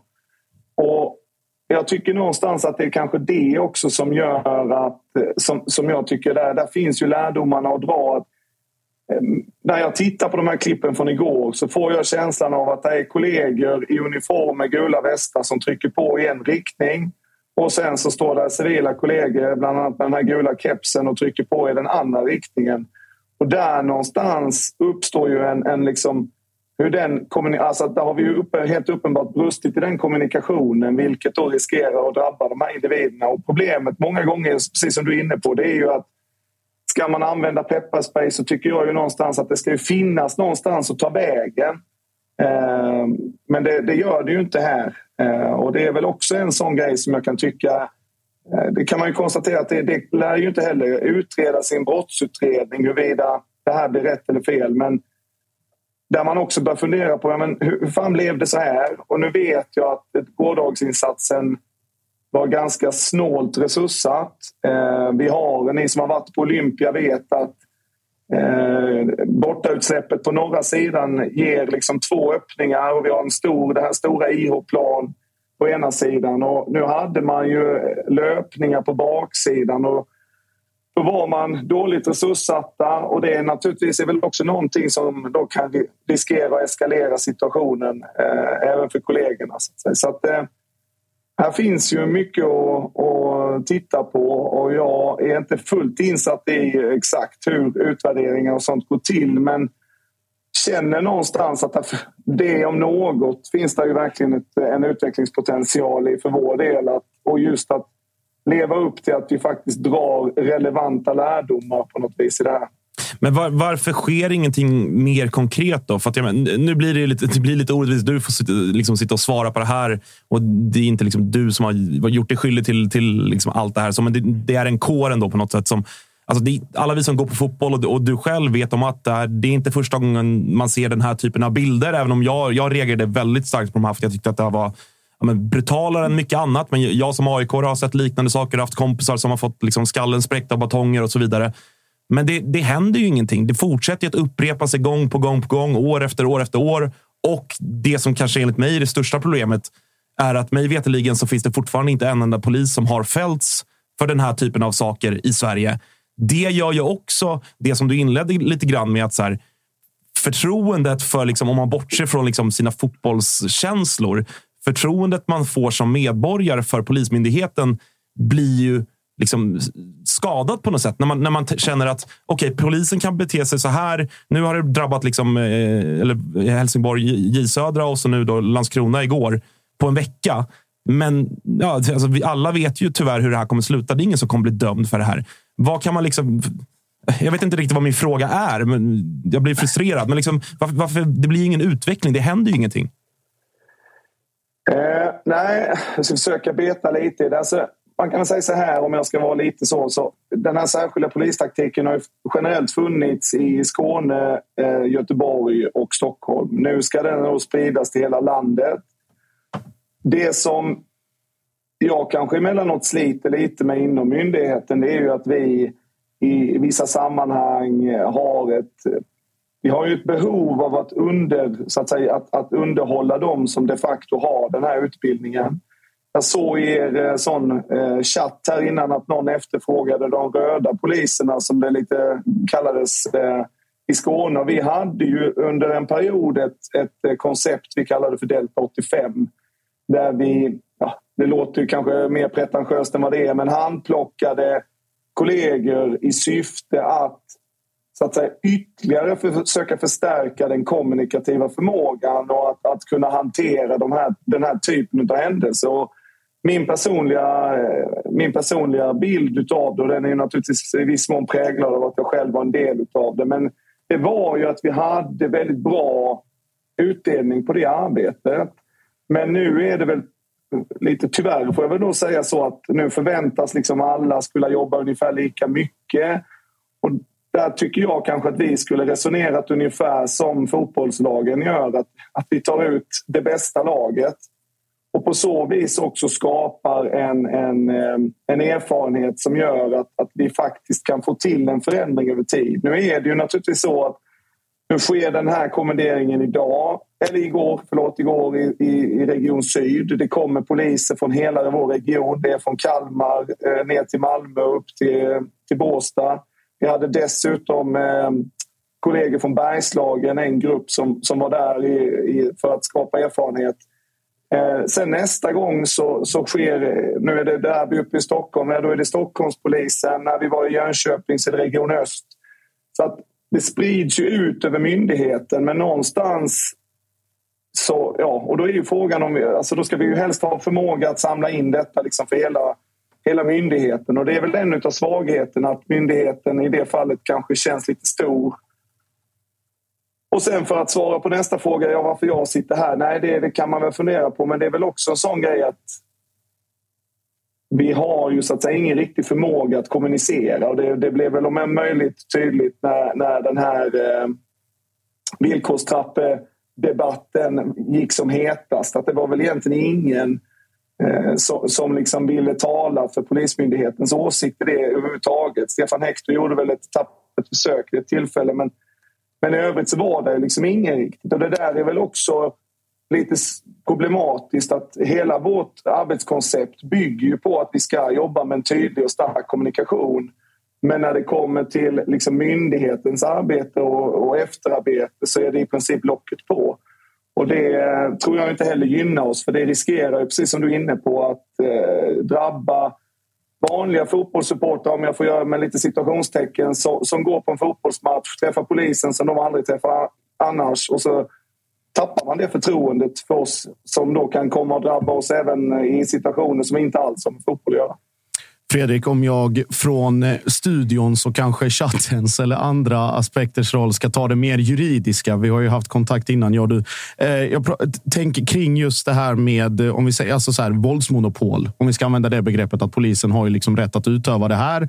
Eh, det ska stå liksom enligt proportionalitetsprincipen, ändamålsprincipen och så vidare. Alla andra termer som vi ska försöka att koka ner till banal svenska, om vi ska använda det uttrycket. Det blir ju, liksom, förstår du utifrån supporternas perspektiv och då med tanke på liksom de här sakerna som lyfts in i myndigheten att vad man än gör så är man på något sätt maktlös. För att om den här situationen skulle uppstå och någon av de här supportrarna eller andra supportrar någon annanstans instinktivt gör någon form av liksom motstånd och inte har det här klassiska liksom, händerna upp i luften, jag är ofarlig. Att då blir det våld mot tjänsteman. Och blir man, försöker man hjälpa sin kompis, ja, men då blir det blåljussabotage istället. Så att alla de här parametrarna, och då på det fjärde då, som vi var inne på, som Agge nämnde innan, att det är samma myndighet som utreder sina egna saker, sina egna då, liksom brott mot, om vi ska kalla dem brott, eller tjänsteutövningen. Och så tittar man då på att men nu är det lugnt. Nu har vi inte kommit fram till någonting. Ingen är dömd. Och sen åklagaren och så skakar man hand och så går man vidare. Liksom, vad, eh, hur ser du på hela den grejen? Eller finns det något utrymme i lagen att, att kunna ändra eller förändra eller påverka på något sätt så att man slipper just den här som, som Agge är inne på, liksom, potentiellt polisförakt från 13, 14, 15-åringar som inte har som liksom noll, noll relation till, till polisen överhuvudtaget? Det är skönt att ni, ni tar så små frågor här. Jag ber om ursäkt för det. Eh, men, men eh, om vi ska försöka beta lite i det. Eh, den särskilda polistaktiken ska ju vila på fyra konfliktreducerande principer. Det här låter ju naturligtvis lite högtravande, men det ska då handla om kunskap om de vi jobbar med och mot. Det ska handla om underlättande i ett fotbollsperspektiv. Den goda supporten ska ha en så lätt väg som möjligt både till och från arenan. Det ska handla om kommunikation och då det kanske allra viktigaste som jag tänker på när du säger det här differentiering, det vill säga när vi väl ingriper mot en folksamling så kan det inte vara så att vi ingriper mot alla utan vi måste klara av att differentiera och ingripa mot de individer som vi ska ingripa mot och kunna liksom låta övriga komma därifrån. Och än en gång, nu finns det ju rent fysiska förutsättningar om man tittar på de här filmerna med buss och staket och poliser i bägge ändar som så att säga förhindrar det. Eh, men det kan ju finnas många skäl till att man så att säga då eh, där det här är extra viktigt. Sen är det väl någonstans så här att, det har jag också försökt att liksom, eh, känner man sig som en papegoja, men att som polis så upplever jag att, att lyfta sin våldsanvändning är aldrig särskilt svårt. Att dra ut batongen, slå det där första slaget.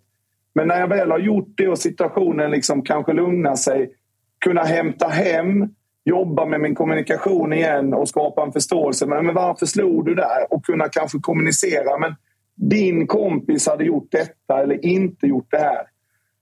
Eh, och här kan vi väl konstatera på de här bilderna, det är väl också en sån grej att här, har, här är ju liksom, kommunikationen är ju liksom avslutad. Det skriks sitt ner, ligg ner och så slås det liksom upprepade tillfällen. Och då är ju den frågan du ställer i allra högsta grad relevant. För liksom var, var ska man bli av? Och när man väl har satt sig, vad, vad, vad ska man då göra? Och det är, väl, det är väl någonstans där jag känner att jag ändå kan så att säga vara så pass, alltså, drista mig till den här kritiken utan att då hänfalla till det här. Vi, vi vet inte vad som har hänt innan och efter. Att det känns som att vad är syftet? Vad är det man vill uppnå? Ja, men om du vill att den här personen ska sitta eller ligga ner och det är mitt, min uppfattning är att det gör ju personen redan efter ett slag. Mm. Och då är det ju färdigt där. Va? Sen internutredningar, det, det är ju en... Det är en ständigt återkommande fråga och jag har jobbat mycket med den i det fackliga spåret innan också. Eh, man ska ju, jag vet inte hur, hur noga folk vet. Alltså, det man kan säga är ju att de poliser som faktiskt jobbar med internutredningar, de sitter ju i en... Eh, de finns i Malmö, Stockholm och Göteborg. Eh, de sitter i egna lokaler som är helt så att säga, avknoppade från övrig polisverksamhet. Alla deras förundersökningar leds av åklagare. Sen vet jag ju också, och har sett exempel på ärenden där man kan känna sig, ja, la åklagaren ner det? Men Åklagarmyndigheten är ju de facto så att säga, en annan myndighet. Så att det är aldrig en polis på internutredningen som får lov att lägga ner en utredning. Utan det beslutet fattas alltid av en åklagare. Och det är också en åklagare som ger direktiv till utredarna på särskilda utredningar vilka utredningsmoment de ska utföra. Sen så, så kan man naturligtvis ha många och långa diskussioner. De hör kanske inte hemma i en fotbollspodd eh, kring hur detta ska skötas. Men eh, eh så är väl principen och den... Eh, ja, jag, jag vet inte riktigt. Jag har inte så mycket mer att säga om det. Jag, förstår, jag, jag kan se kritiken och förstå den. Ehm, men jag, har ju också, jag är också väl medveten om att poliser avskedas med viss regelbundenhet eh, av olika skäl på grund av brott. Så att det, det här är ju ett system som eh, rullar på. Liksom och, och eh, ja. Sen, och sen avslutningsvis så, så, har jag också sett under dagen det här då att ingen polis har dömts kopplat till fotboll. Jag, ingen, jag, jag kan inte detta och huruvida det stämmer. Det jag kan säga är väl att eh, utredningsläget rent generellt säkert är ganska tufft. Och sen så är det ju som sagt det här att många gånger så, så uppstår de här situationerna när en situation redan har eskalerat och man är i det här våldsamma upploppet och så vidare. Och att det i sin tur då många gånger kan rent juridiskt göra att den våldsanvändningen då inte anses vara brottslig. Och det, är ju någon, det har jag också försökt att säga att ibland så vi har ju inom polisen något som kallas absolut anmälningsplikt. Det vill säga kommer brott till vår kännedom så skall det anmälas, även internt. Och det är ju det som då föranleder att när chefen ser de här klippen på morgonen så är den naturliga reaktionen att sätta ett papper i skrivaren och upprätta den här anmälan. Men sen handlar vi då i det här att ja, men då är det en, FU, en förundersökning inledd och då ska vi inte prata om problemet. Och sen så läggs då många gånger ärendena ner ja, då har vi inget problem. Och där någonstans så tappar vi ju det här att dra lärdomar, göra erfarenhets... Eh, alltså dra, göra, ta med oss lärdomar framåt och göra de erfarenheterna som vi faktiskt behöver göra. Så att på det viset så kan jag väl ibland... Jag fick lite hån om det på Twitter också, men, men att jag hade, haft mer, jag, jag hade tyckt det var viktigare att den gruppen som jobbade igår fick se de här klippen och fundera över är vi nöjda med det här polisarbetet än att vi ska upprätta en polisanmälan i formell mening. Mm. Om, vi, om vi tar bara avslutningsvis innan vi släpper det också. Du har säkert grejer att göra, men jag tänker på om vi tar en parallell. Just betydelsen av filmklipp eller längre sekvenser som kommer nu vara nyckelordet i tre veckor framöver fram till någon krönikör någonstans bestämmer sig för att ta upp ämnet. Men om vi tar Solna station som exempel där den här eller personen då, jag ska friska upp minnet för både tittare och lyssnare. En person följer alltså med, med polisen ner förbi spärrarna, ner i den här biljetthallen, ner för trapporna och filmar det här från en annan vinkel än från den som där det först kom från Djurgårdssupportrarna på perrongen. Då. Om vi bara liksom den händelsen och det efterspelet det fick rent myndighetsmässigt, det vill säga att man valde att lägga ner hela ROG alternativt omplacera de poliserna som, som gjorde de här sakerna liksom, är det den vägen, om vi ur ett liksom allmänhetsperspektiv ska titta på, liksom, ska det vara någonting som allmänheten måste vara mer medveten om? För att det uppmanas hela tiden att filma längre händelseförlopp, hela sekvenser. Men vi hör också i de här klippen att polisen säger lägg ner kameran, sluta filma. Du stör eh, vad heter det, tjänsteutövandet och så vidare. Alltså den gråzonen, hur, hur ska vi hantera den? Ja, men jag kan väl säga så här att, att eh, nu anställdes jag 2006 och det är väl precis på gränsen där någonstans när varje mobiltelefon eh, fick en, en kamera. Men idag så kan man ju lugnt räkna med att alla har möjlighet att, att filma i 4K-kvalitet i princip. Eh, så att, det kan man väl säga som så att både jag och alla poliser som jobbar i yttre tjänst idag är ju synnerligen väl medvetna om att allt vi gör ska man utgå ifrån dokumenteras på något sätt. Eh, vi har ju dessutom då i allt större utsträckning själva utrustats med, med eh, kroppskameror. Och det är ju naturligtvis finns ju ett syfte både gentemot allmänhet och, och internt för hur de ska, alltså syftet med att, att de ska användas. Eh, så att det är väl klart så här att det, det, ska, det, det, vore, det vore ju korkat att sitta här och påstå någonting annat. Att bevisläget med de här filmerna naturligtvis är mycket, mycket bättre än om den här herren som, som eh, slås blod i ansiktet hade kommit till Helsingborgs lasarett och sen försökt att berätta vad han har råkat ut för. Så att det, det är väl... Det, det, det, att, att, säga någonting annat om det är ju naturligtvis helt... Eh, det vore korkat. Och rätten att filma den, den är ju långtgående. Liksom. Det jag kan säga när jag själv arbetar det är att jag brukar generellt be folk sluta filma när det är rena olyckor, människor som har förolyckats av olika slag. Och jag brukar rent generellt be folk att hålla ett, så att säga, ett behörigt avstånd och det är mer i syfte att trygga både oss och vår arbetsplats. Men eh, precis som du säger så är jag ju också smärtsamt medveten om hur ofta det här liksom upprepas i de här filmerna. Att sluta filma, gå härifrån, han slår telefonen även på folk och så vidare. Och det, det, det, finns liksom i grund och botten mycket sällan något, något försvar till det. Mm. Du, innan vi eh, släpper dig, en sista fråga som är mer riktad till, eh, till dig. Och hur, hur liksom, för du, du, tog ju lite grann fanan som du var inne på, villkorstrappan och fick väldigt mycket så här supportrarna i ryggen gällande det här med dialog och sånt. Medan nu får du nästan stå i skottgluggen en sån här dag och som du är inne på, att det smattrar på Twitter och du ska stå till svars och hur tänker ni och all, allt vad det är. Hur, liksom, hur känner du en sån här dag? Blir du liksom uppgiven eller matt eller less över att så här, vad fan har vi inte kommit längre? Eller hur kan du känna liksom, personligen över, över det som har hänt här? Nej, men jag känner mig generellt jävligt besviken är nog det jag kan tycka. Jag, jag, tycker att vi borde ha kommit längre. Jag tycker i grunden att vi är bättre än det som, som genomfördes igår. Eh, jag jobbade i Malmö när, eh, när det var några gästgårdsgäng som skulle spela i Svenska cupen där nere och, och, hanterade det. Jag tycker att det gick...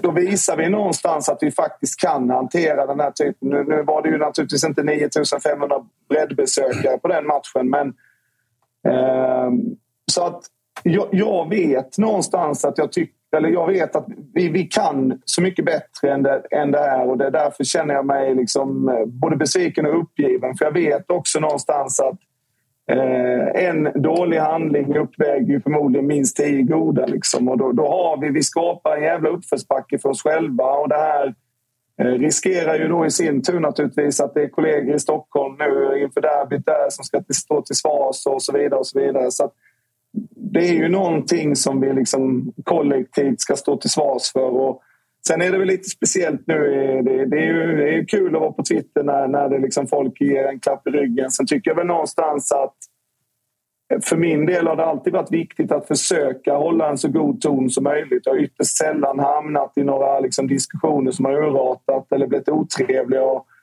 eh, brukar liksom säga att jag, jag tar gärna diskussionen men försöker föra den på ett hyfsat seriöst eh, sätt i alla fall. Och, eh, ja, så sent som under dagen idag så fick jag en lång radda frågor på DM och bad att få ringa eh, frågeställaren istället. Så att, eh, pratade med en eh, god Kalmar-supporter i 40 minuter här under förmiddagen också. Så att, eh, Hette han Jonte Sjöström eller?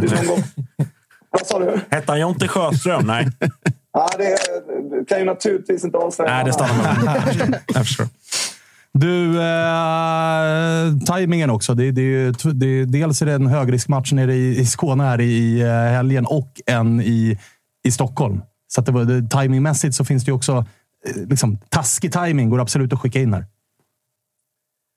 Ja, eh, man eh, får väl älska utmaningen kan man väl säga från vår sida. Jag, jag ska nog ta hand om någon form av eh, opinionsyttring i form av eh, att någon ska tända eld på heliga skrifter så att jag eh, missar Malmö och Göteborg och får nog hantera det istället. Men, Grattis!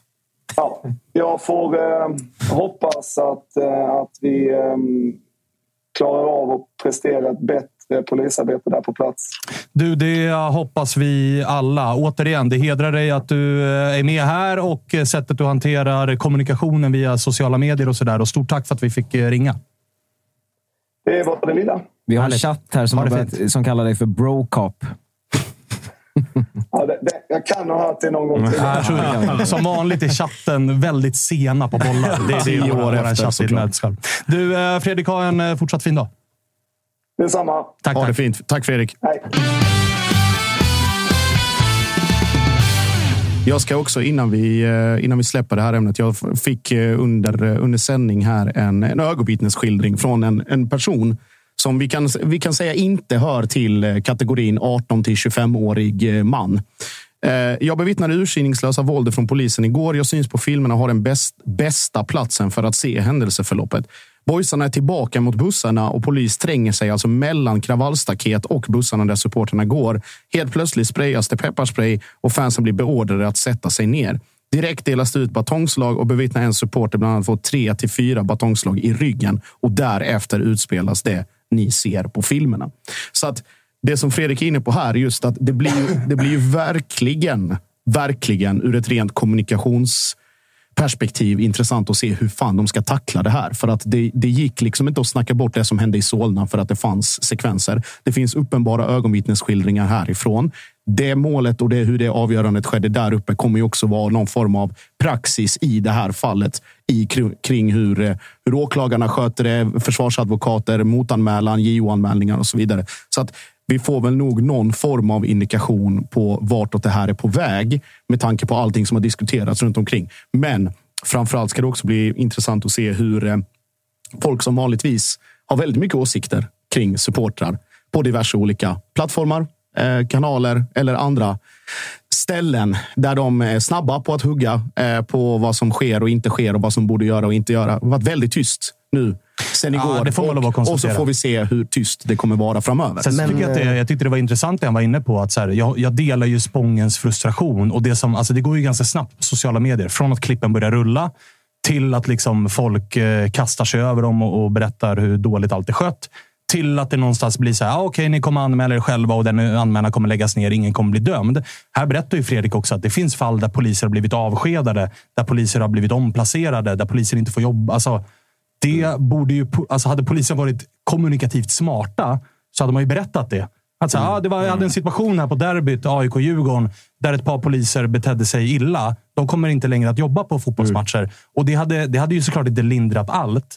Men det hade i alla fall varit så okej, det finns lite Det hade varit självkritik. något. Det finns lite liksom att ni förstår så. Det, man, det enda man får höra är ju ja, men Fotboll Stockholm skickar ut att så här, ingen blev dömd. Nej. Och så Men blir det en jag, upp... eh, Och så spär det på allting. Då spär Ja. det på allting. Så att, Men jag undrar om det, det här känns ju nästan som en ny nivå av dels intresset bland folk. Alltså man har ju sett såna här klipp många gånger såklart. Framförallt Stockholmsderbyn och så kanske. Eh, Såna här rulltrappeklipp och allt vad det nu är. Men man har ju nästan blivit, to- tolka mig rätt nu, man har nästan blivit lite slentrian inför det. Att man vet att det blir så här på sådana matcher. Men det här var ju en helt annan nivå. Alltså jag kan inte minnas senast jag blev så illa berörd av sådana här klipp som jag blev av de här. Det, det kändes nytt liksom, i grovheten på något sätt. Och den uppmärksamheten det fått nu, dels att vi pratar om det här såklart, men den uppmärksamhet som det här har fått på sociala medier och sånt. Det känns nästan unikt illa det här fallet för polisen tycker jag. Ja, men det är en, en, Vad tycker ni om det uh, Fredrik är inne på? Då? ja, men han, det är ju såklart en av få. Alltså det är uppfriskande med, med en polis som ändå liksom vågar på något sätt. För att det, så här, det, återigen, nu- får han liksom ställas till svars för det här och, och allt så. Han uppenbarligen ändå är en polis med liksom ganska mycket självkritik och, och allt sånt. Men, och, och, det, och det hedrar ju honom. Eh, men på något sätt så känner jag väl ändå liksom... Eller på något sätt blir jag ändå me, ännu mer frustrerad. Så, här, men fan, kolla, det finns ju såklart enskilda poliser som ändå fattar att det här är piss. Liksom. Att det är ett jävla rövbeteende. Men ändå så vet man ju om att de kommer ju såklart inte att bli dömda. Eh, och, och Det är det som blir det frustrerande i, i det hela. Liksom. Men, men det, det är ju det är intressant att se. Det är, man, man hade velat vara en fluga på väggen på, på hans station. Där, och Ja. se vad, vad de kollegorna som var, var med vid det här tillfället, då, till exempel, vad de, vad de tänker när han och säkerligen kanske några fler också yppar den här kritiken. Ja, men vi, vi har ju liksom kåranda är ett väl ved, vedertaget begrepp och det är ingenting vi behöver gå in på nu. Men jag, tänker, alltså jag reagerar på två saker. Det han säger att Fredriks förslag var så att handplocka kommunikativa poliser och använda ett tillvägagångssätt och ett arbetssätt som faktiskt har använts tidigare, i alla fall i Skåne och som enligt honom då har fungerat relativt bra. Nu är det att man tillämpar det tvärtom. Att man tar de mest våldsbenägna och taggade och aggressiva poliserna och sätter ut dem på på insatser som rör med fotboll eller idrott eller demonstration eller vad man nu vill göra. Där det är mycket folk i omlopp där de här kan få utlopp för vad det nu än är de vill få utlopp för. Och då liksom har du två, som vi har pratat om innan, att det är liksom taggarna utåt från båda håll. Då är det ofrånkomligt att det är så här. Men skillnaden är ju också att de här, polisen har ju lagen på sin sida och ska liksom utöva, liksom upprätthålla lag och ordning.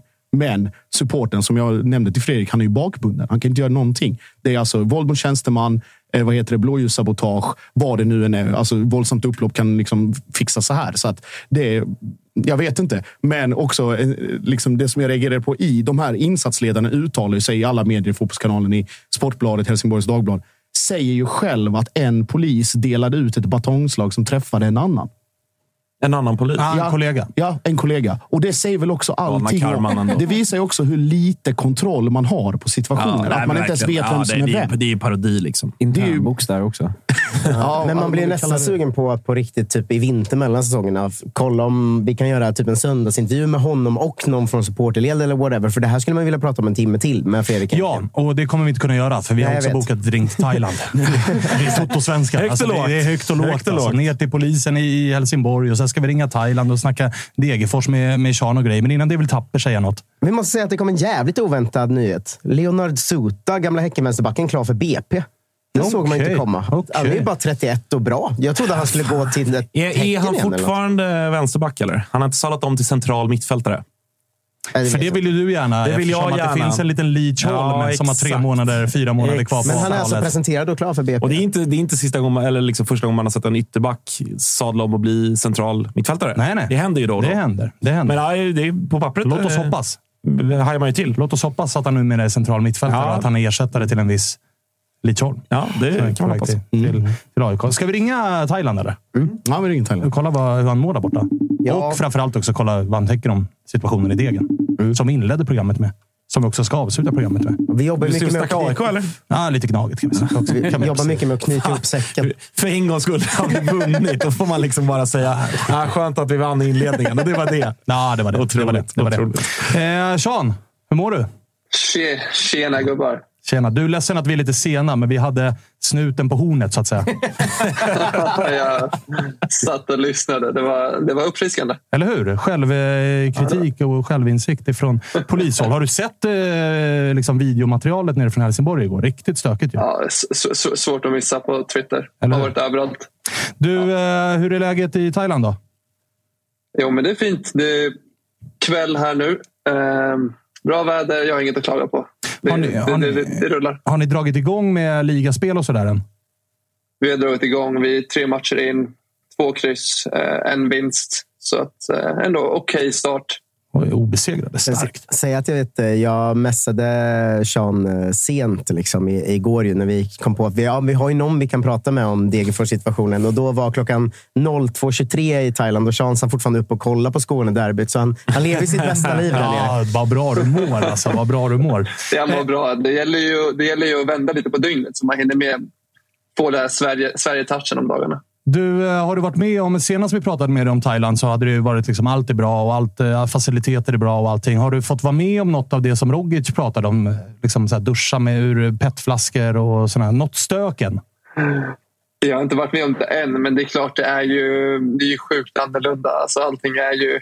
Det händer ju saker här. Jag tänkte att jag kan ta det här när jag inte är under kontrakt. Ah, det händer smart. ju saker här som inte, som inte händer när man är i Sverige. Då förstår man att det är stökiga grejer. Att det inte går att säga under eh, kontrakt. Men du, eh, Degerfors-situationen då. Hur paff blev du när nyheten kom att tränarduon får lämna och att de har fått beskedet via, via mail? Nej, men det är klart jag blev paff, eh, exakt som alla andra som följer Degerfors, håller på Degerfors eller inte gör det alls, utan bara följer Allsvenskan. Det är klart det var, det var lite... Alltså först trodde jag att de fick sparken på dagen. Tack och Eh, hej, sen liksom. så såg jag, ja, exakt. Men sen så såg jag att det är... eh, Så läste jag, så jag har ju pratat också med folk och även Adde Holmberg. Så har jag förstått att, det, att de inte förlänger. Då. Så att, eh, Vad Ja, tror du? Liksom, eh, vi pratade ju om eh, tajmingen här i inledningen av avsnittet och att det är så här. Många och den instinktiva reaktionen är ju att eh, så här, nu, det är så jävla dålig timing och det är mycket kvar att spela om. Och så har man tränare som man vet om att så här, ni kommer ändå inte vara kvar här och att det här kan vara lite av en dolkstöt. Jag försökte ju vända på det och att så här, det kan ju bli så att en spelartrupp känner att fan vad pissig styrelsen är och ledningen är. Men vi gillar er tränare, så vi kommer nu kriga ännu hårdare för er. Har jag en poäng i det eller? Alltså ja, du har ju en poäng i det. Du får ju tänka på att många av spelarna har eh, dragits med de här tränarna under ett längre, alltså, under ett längre tag. Så att det är klart de har fått ett annat band till de här tränarna eh, i och med att de har haft dem länge. Sen vet jag inte om det gäller alla nya. Du vet, eh, folk kommer och går. Så man kanske inte hinner få den där speciella relationen med just eh, med de tränarna. Men det finns ju spelare som har dragits med dem länge och det är klart de känner så. Vad tänker du från utsidan? då? Hade det, alltså, fanns det någonting i att så här, man hade det på känn, tror du? Eller var det verkligen blixt från klar himmel? Alltså, det är ju det är fotboll. Det är klart att det är så resultatbaserat och att det är prestationbaserade um, ehm, saker som händer. Kollar man på förra året så var det lite, ska vara helt ärliga, så var det flyt. Vi löste det i sista sekund och sen så i år har ju inte sett bra ut så att jag, jag förstår ju jag förstår ju kanske hur, hur man som styrelse tänker. Eh, men Ja, det, det, det, är svårt. Det är svårt att prata om också. De här, de här gubbarna har varit i, i Degerfors i 20 år. Eh, de blir uppsida på, på mejl. Eh, så hela grejen är ju lite så här, det är inte okej. Okay. jag vet ju att styrelsen och Werner var ju ute själv och sa att eh, själva den hanteringen är inte okej. Okay. Eh, där gör man ju fel. Jag kan ju tycka att, att det här kommer ut också. Det är fel. Eh, med det sagt så kanske jag hade gjort samma sak om jag var tränare. Jag hade velat att det hade kommit ut. För att någonstans har ju de varit lojala till klubben i över 20 år.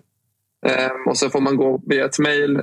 Ehm, alltså fotbollen är ju hänsynslös. Det är ju som ni, många supportrar. Ni vill ju att spelare ska vara så lojala till klubben och lojala hit och dit. Men det är mycket saker som händer bakom stängda dörrar. Och, eh, får man som spelare se att det händer i ens klubb eh, med till exempel tränare i det här fallet som har varit där väldigt länge. Då kan det ju, man blir påverkad. Hur, hur, liksom, vad tänker du? Är du orolig över att det här påverkar så pass mycket att det liksom, spelare blir så här, fuck det här? Nej, alltså det är klart det finns en risk, men alltså, kollar man att det är just Degerfors där det är ju inte riktigt normalt, eh, en normal omgivning där. Så jag, är inte orolig över att truppen i det här fallet ska bli påverkad. Jag har ju surrat mycket med, med grabbarna där. Eh, och Det var turbulent förra året också och jag tror att man, eh, man är lite van. Jag vet inte, jag, jag var mer orolig över Hugo Bolin. Ni får ju surra med honom. Han är väl han är väl eh, van vid att det är liksom... lite, andra, lite, lite annan eh, nivå på grejerna i, eh, i Malmö. Ja, exakt. Så att, det är kul att veta vad han tycker. Men du, Degerfors som du följer allra mest gissar jag. Det är ett jävla schema de kliver in i nu också med Häcken, AIK, Malmö. Tre kommande. Ja, det är ju knas. Men är det inte de matcherna Degerfors brukar spela bäst i då? Ja, två av dem är ju också hemma. Vi har ju pratat om det tidigare. Att hemma mot storlag eller topplag, det är ju då det händer någonting med bruket. Det är ju någonting då. Det är verkligen eh, när någonting händer där borta. Och som du säger, på Stora Valla så brukar det bli roliga matcher mot storlagen. Så att det är klart det ser tufft ut, men eh, det är ju några andra lag som har dragits in i den här härvan också. Man tänkte ju inte riktigt kanske på Sirius för några omgångar sen. Eh, och nu är de där också. Så att, visst, AIK och Göteborg går bra, eh, men det är få poäng mellan alla lagen. Ser också nu att Degerfors alltså avslutar med Varberg borta i liksom, vad blir det, omgång 27 eller någonting, 28. Då kommer ju Varberg redan vara klara mm. för superettan. Är klara för superettan. Ja, de är exakt. Mm. Sen har man ju visserligen Elfsborg borta i näst sista, men man, Mjällby hemma i sista. Vi minns Mjällby i fjol, vad de gjorde när kontraktet var säkrat. Det var ju utcheckning deluxe. Mm. Alltså Degerfors med sex pinnar på tre sista matcherna. Det kan räcka långt. Får gärna slå Elfsborg. Alltså. Det kan, räcka långt. Vad, vad säger din magkänsla då? Löser, löser man det igen? En great escape? Alltså jag har ju sagt, jag har ju sagt sen, sen vi pratade, vi pratade det senast också. Jag har ju sagt att det blir kval. Att det, att det blir ett kval och sen löser man det. Så jag får stå fast vid det. Vilka åker ut då? Sirius och eh, Varberg. Okay. Som man tar easy way out här. Vill inte ha, vill inte ha blåvita eller svartgula efter sig här. Tar han Sirius, de har minst liksom, Nej, men skala. grejen är att jag tror inte Göteborg har hittat någonting. De har hittat... Eh, jag vet inte. Det är inte så att de spelar världens bästa fotboll, men de vinner. och eh, jag vet inte, de har ju trycket med publiken. De, de rider på vågen. Alltså det, det kommer stå mellan Degerfors, eh, Sirius och AIK. Men eh, AIK har ju hittat någonting. Sen Anton har kommit, som jag också känner, liksom, så har de ju inte, de har inte torskat Vasallen. Eh, jo, Peking borta vart en ganska rejäl örfil. Ah, Just det. Men, men du, eh, på tal om AIK och folk eh, du känner och sådär. eh, Samuel Lidsholm är en gubbe. Du har inte, det, är inget, du vill liksom... Du har inget att säga om Samuel Lidsholm? Sådär? Vad ska jag säga? Alltså, ja, det har ju varit... Det har ju varit jag, har ju, jag har ju hypat honom sedan dag ett. Liksom. Jag vet vad han går för. Eh, och eh, Det är bara kul att han visar eh, allsvenskan vad han går för. Och sen så får vi se vart han hamnar. Du är en Stor- jättedålig agent. Stor djurgårdare va, om jag har hört rätt. Han har ju varit där i ungdomsåren, men jag vet inte om det är eh, någonting som betyder... Jag kan tycka att ni supportrar är lite så här... Han har ju spelat där när man var ungdom. Jo, men ni får ju inte glömma bort att blev kastad också sen. Och det gör ju också... Sean, Sean, Sean. Du kommer alltid vara svartgul. Försök inte liksom hålla på någonting här. Du vet att jag alltid kommer... Jag har, jag har färgat dig för länge sedan. Länge sedan. Ja, nej, men så här, Samuel har ju, har ju sin agent, men jag försöker ju trycka in honom här i Thailand. Så får vi se vart han, vart han Nej, hamnar. nej, nej. Inte än. Inte än. Thailand. Sean, det är för tidigt. Det är för tidigt. Jag behöver ha någon att hänga med här borta. Så att vi, får se, vi får se vart han hamnar. Ja, ja. Eh, vi får se hur bra jobb du har gjort. Då. Sean, eh, jag har en fråga. Jaha. Eh, det finns en, en författare som du har väldigt starka åsikter kring. Kan du berätta mer om det? En författare. Ja, han, är, Utveckla. han, är, han är författare. Han håller på med lite andra verksamheter också. Bland annat prata fotboll i en mikrofon och sådär. Författare. Ja, du, du tänker på Birro? Jajamän. Ja, nej, men jag, jag har en del åsikter om honom. Jag hade ju önskat att de eh, kanske bjöd in mig där på, på ett avsnitt. Så kan jag tänka att jag kör, jag kör lite frispråkigt där eh, kring vad jag tycker om eh, ja, saker. Oj, och du, du sparar den. Han sparar den till och med. Eh, Till efter kontraktet. Den kan till och med vara efter karriären. Kanske till och med Nej, så. men alltså det, det har väl triggats igång av vad, liksom, vad som hände under Degerfors-tiden. Som jag tycker han, inte, han är transparent kring mycket, men det finns ju mycket som han håller undan som jag tycker... ehm, eh, ja, vi som var där vet ju om vad som hände, så att jag tycker att eh, ska man vara transparent hela vägen och äkta hela vägen, då ska man vara det. Och så står man för sina saker. Oj, oj, oj. Det är, det är ett avsnitt man ser fram emot. Ja, en egen, egen liten Ska du historia. lyssna. Egen liten historia. Du, eh, vad sa du? Vad var klockan där borta? Nej, men klockan är eh, 20.33. Ja, men då sa inte läggdags på flera timmar.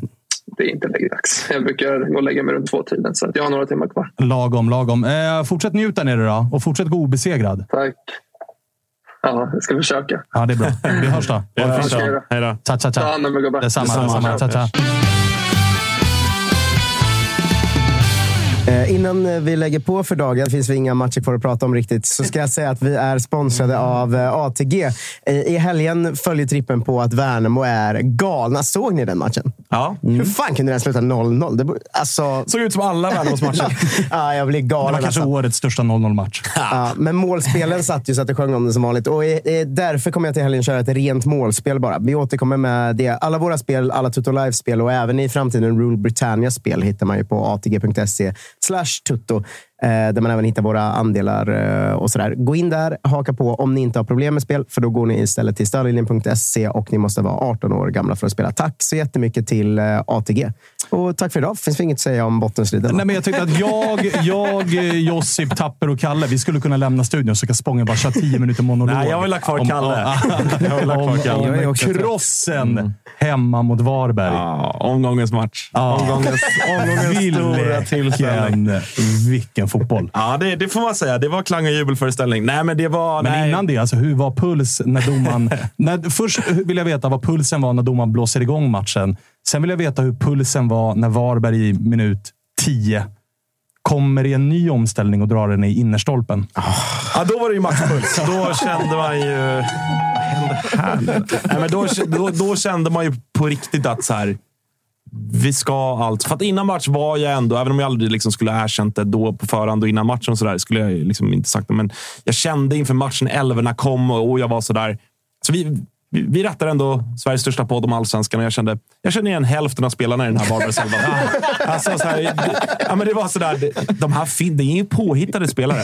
Ja, alla som Varberg, alla liksom klubbar, andra klubbar som har hört av sig till Varberg och bara lagt ett litet bud på en spelare har de ju sålt. Ja. Alltså alla som är alltid till salu. Så Ja. det här var ju liksom resten var kvar. Ja, och man vet att sådana här rubrikerna på förhand handlar om att Otto Smith ska gå på matchen. Då vet man att det, det är ett riktigt dåligt fotbollslag där det inte finns någonting att berätta om.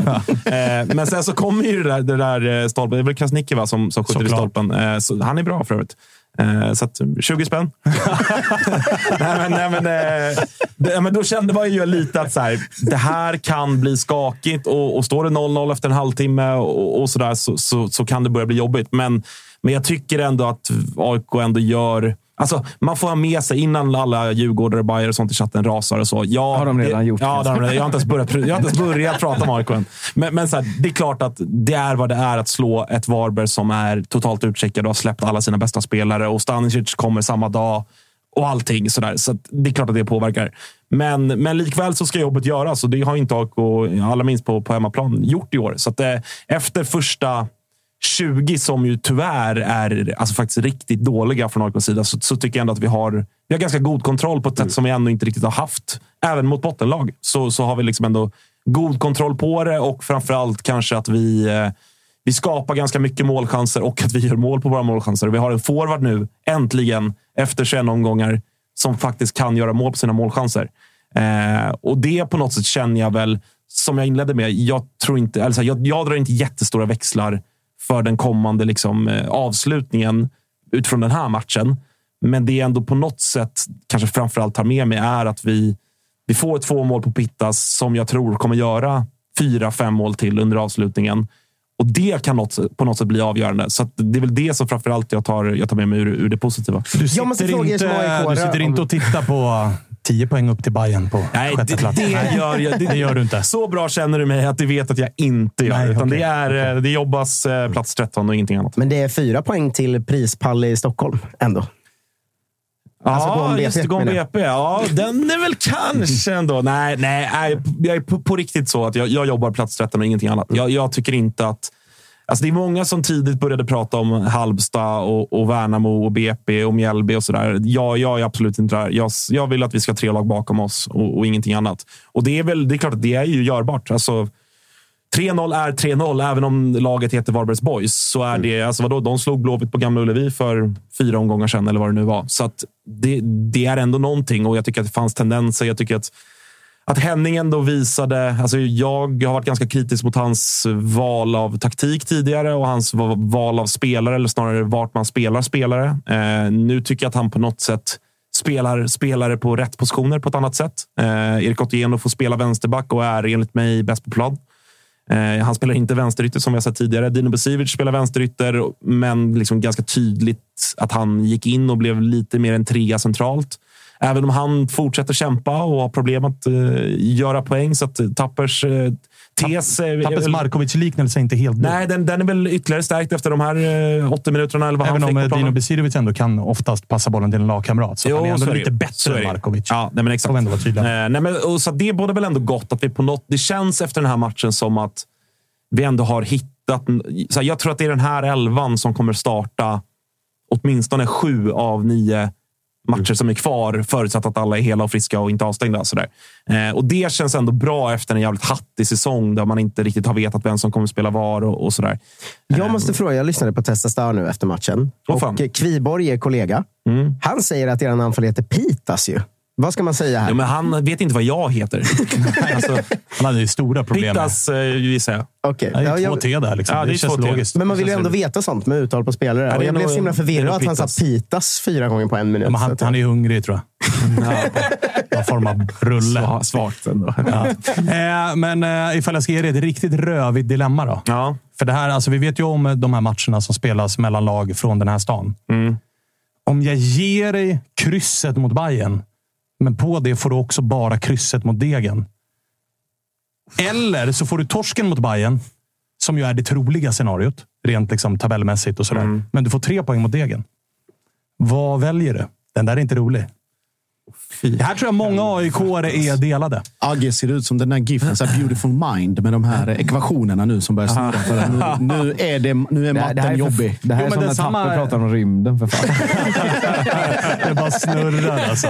Nej, det är svårt, Josip sitter ju och alltså. mår, men jag hade lika gärna kunnat ge en den här förra säsongen. Att så här, Ni får torsken mot eh, Helsingborg, men ni får vinsten mot eh, något annat rövgäng. Men vad sa du? Jag får en garanterad seger mot Degen. Du får garr tre poäng mot Degen, så du Ja, får ju men tre då- poäng då- på två matcher. Eller så Ja, får då- du ja, då- dubbla kryss. Vi, så här, vi är inte i läge att vara liksom lyxiga och prioritera bra. en pinne i ett derby. Spela härliga. Nej, le, leka läckra på sociala medier och så vidare. Utan här är det pinnarna som ska in. Så det, då får jag väl ta i så fall då torsken i derbyt. Även om så här, och det är som du säger, bara jättefavoriter. Eh, och det kommer bli supertufft. Men eh, en av få matcher vi har vunnit i år. Eh, det, det, det kommer ju bli en jävla, jävla kamp. Liksom. Bayern som på något sätt har stuvat om. Även om Nahir tycker att de kanske är lite mer framåtlutade nu så tror jag ändå att det kommer bli en en eh, ja, men tight och ganska tillknäppt tillställning. Vilket så här, det tar man ju på förhand rent matchbildsmässigt. Känslan är att Tapper inte ska kika på målspelet, där, va?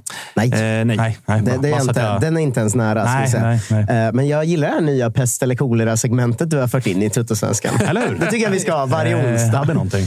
Det, vad skönt det är att vara IFK Norrköping och inte ha någon rival. Ja, det men går jag- liksom inte att, jag kan inte sätta dig på den pottkanten riktigt. Nej, det kan du inte. Men du får köra, du Det är klart att du gillade det segmentet jättemycket. Alla andra får må dåligt lite, så kan jag bara sitta bredvid och njuta. Ja. ja, men jag tyckte om sån nu. Örebro åker ur eller Linköping blir sexa i damallsvenskan. Ja, den är tuff. Riktigt marig alltså. Har du något att bita i? får vi nästan ta i nästa avsnitt. Ja, ja, jag ska tid. tänka på det typ fredag. Eh, hörni, derbyt ser man ju med sitt eh, TV4 Play-abonnemang. Där man ju också ser eh, liksom, alltså, alla sändningar från Discovery, från Superettan och Allsvenskan. Men, Spången, vet du vad jag gjorde igår? Rattade. Jag är ofta sen på bollar.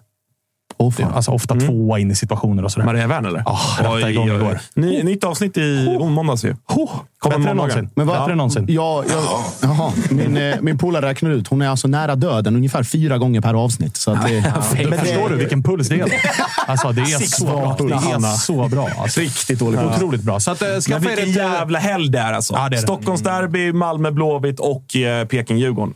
Ja, ja, det är riktigt. För er som gillar internationell fotboll så finns det också i gottepåsen från Serie A den här. Ja, det oj, oj, oj, oj. det går, det Eh, går också, TV4 Play är det som gäller. så är det. Det går också rykten om att eh, Patrik och Jocke redan har börjat sjunga på den där “Slå dem hårt i ansiktet”-ramsan. Så de ska vara i riktigt god stämning. Ja. Ja, ni har också någon ny eh, liten eh, ramsa som snurrar. Eh, ja, I got Stripes-melodin med Johnny Cash. Riktigt bra. Nej, det var någon annan jävla... den där- den där är någon, också. Någon jävla latinsk eh, rytm. Ja, jo, den finns också. Men, Känslan är spontant. Jag vet att ni vill claima kontinenten och allting. men svenska lag och latinska rytmer. Man ska hålla sig ifrån det. Å Alltså. andra, å andra sidan, vi har ju, det är en kulturell smältdegel på vår läktare, så att säga. Så vi har ju rytmen i blodet. Kan man Men det är det ni inte har. Alltså, gör, gör som AIK. Kör Offspring. är du med? Det är där vi är i svensk fotboll. Kör Kika mot Offspring-spåret. Offspring timingmässigt. Också underläge 3-0 borta mot Varberg och alla är rädda för AIK. Ja, Ingen jag är rädd. visserligen aldrig varit i ett 3-0 underläge borta mot Varberg. Kör ni vidare på stråkorkestern eller? Det var mäktigt. sist. Det är, eh, jag säger som Mourinho, jag prefer not to speak. Ja, jag tycker det är tråkigt att det här avsnittet redan är jättelångt och jag måste åka och hämta barn. För annars hade man också velat prata om FCKs liksom, framflyttade positioner i Skåneland. Ja, det är vad det flyttades totalt. tillbaka snabbt också du. Ja, men de är där och de, det, är, det är inte sista försöket de gör. Nej, men då, det finns ju en, en annan sida gränsen också. Då ska vi in där och ha lite... Snälla. Alltså, kan Stäng av där nu, jag måste verkligen alltså. trycka, alltså. Tro. Training camp av hörni, Tack tack för för att ni har lyssnat eh, på Toto-svenskan den Jimmy här Thelin gången. på fredag. Jimmy Tillin kommer på fredag och han är fan svår att få in i en podd. Den har vi jobbat på ett tag. Det kan så den säga. är vi nöjda med. Han kommer på fredag. Jag hoppas också att vi ska få in någon form av svartgul representant. Omar. Och jag hoppas att han har eh, nummer sju och spelar på AIKs mittfält och är, Ah. är ganska duktig på Hellre fotboll. Omar. Eller Omar. Jo, jo, Jag men saknar alltså, Omar så mycket i det här programmet. Alltså. Han är min favoritgäst. Ja, Okej, men nu är det jag som bestämmer. Jag hoppas att det blir, hoppas att det blir På tal om fotnedsättning. Ja, här kommer jag sätta ner foten och säga att jag hoppas vi även med oss Santos Saletros här på fredag. Det hade varit eh, alldeles underbart också. Eh, nu släcker vi ner den här eh, underbara tillställningen vi har haft här i en timme och 45 minuter. Vi hörs på fredag. Hej! Hej! Shout out, shout out to great. Oj, oj, oj, oj, oj.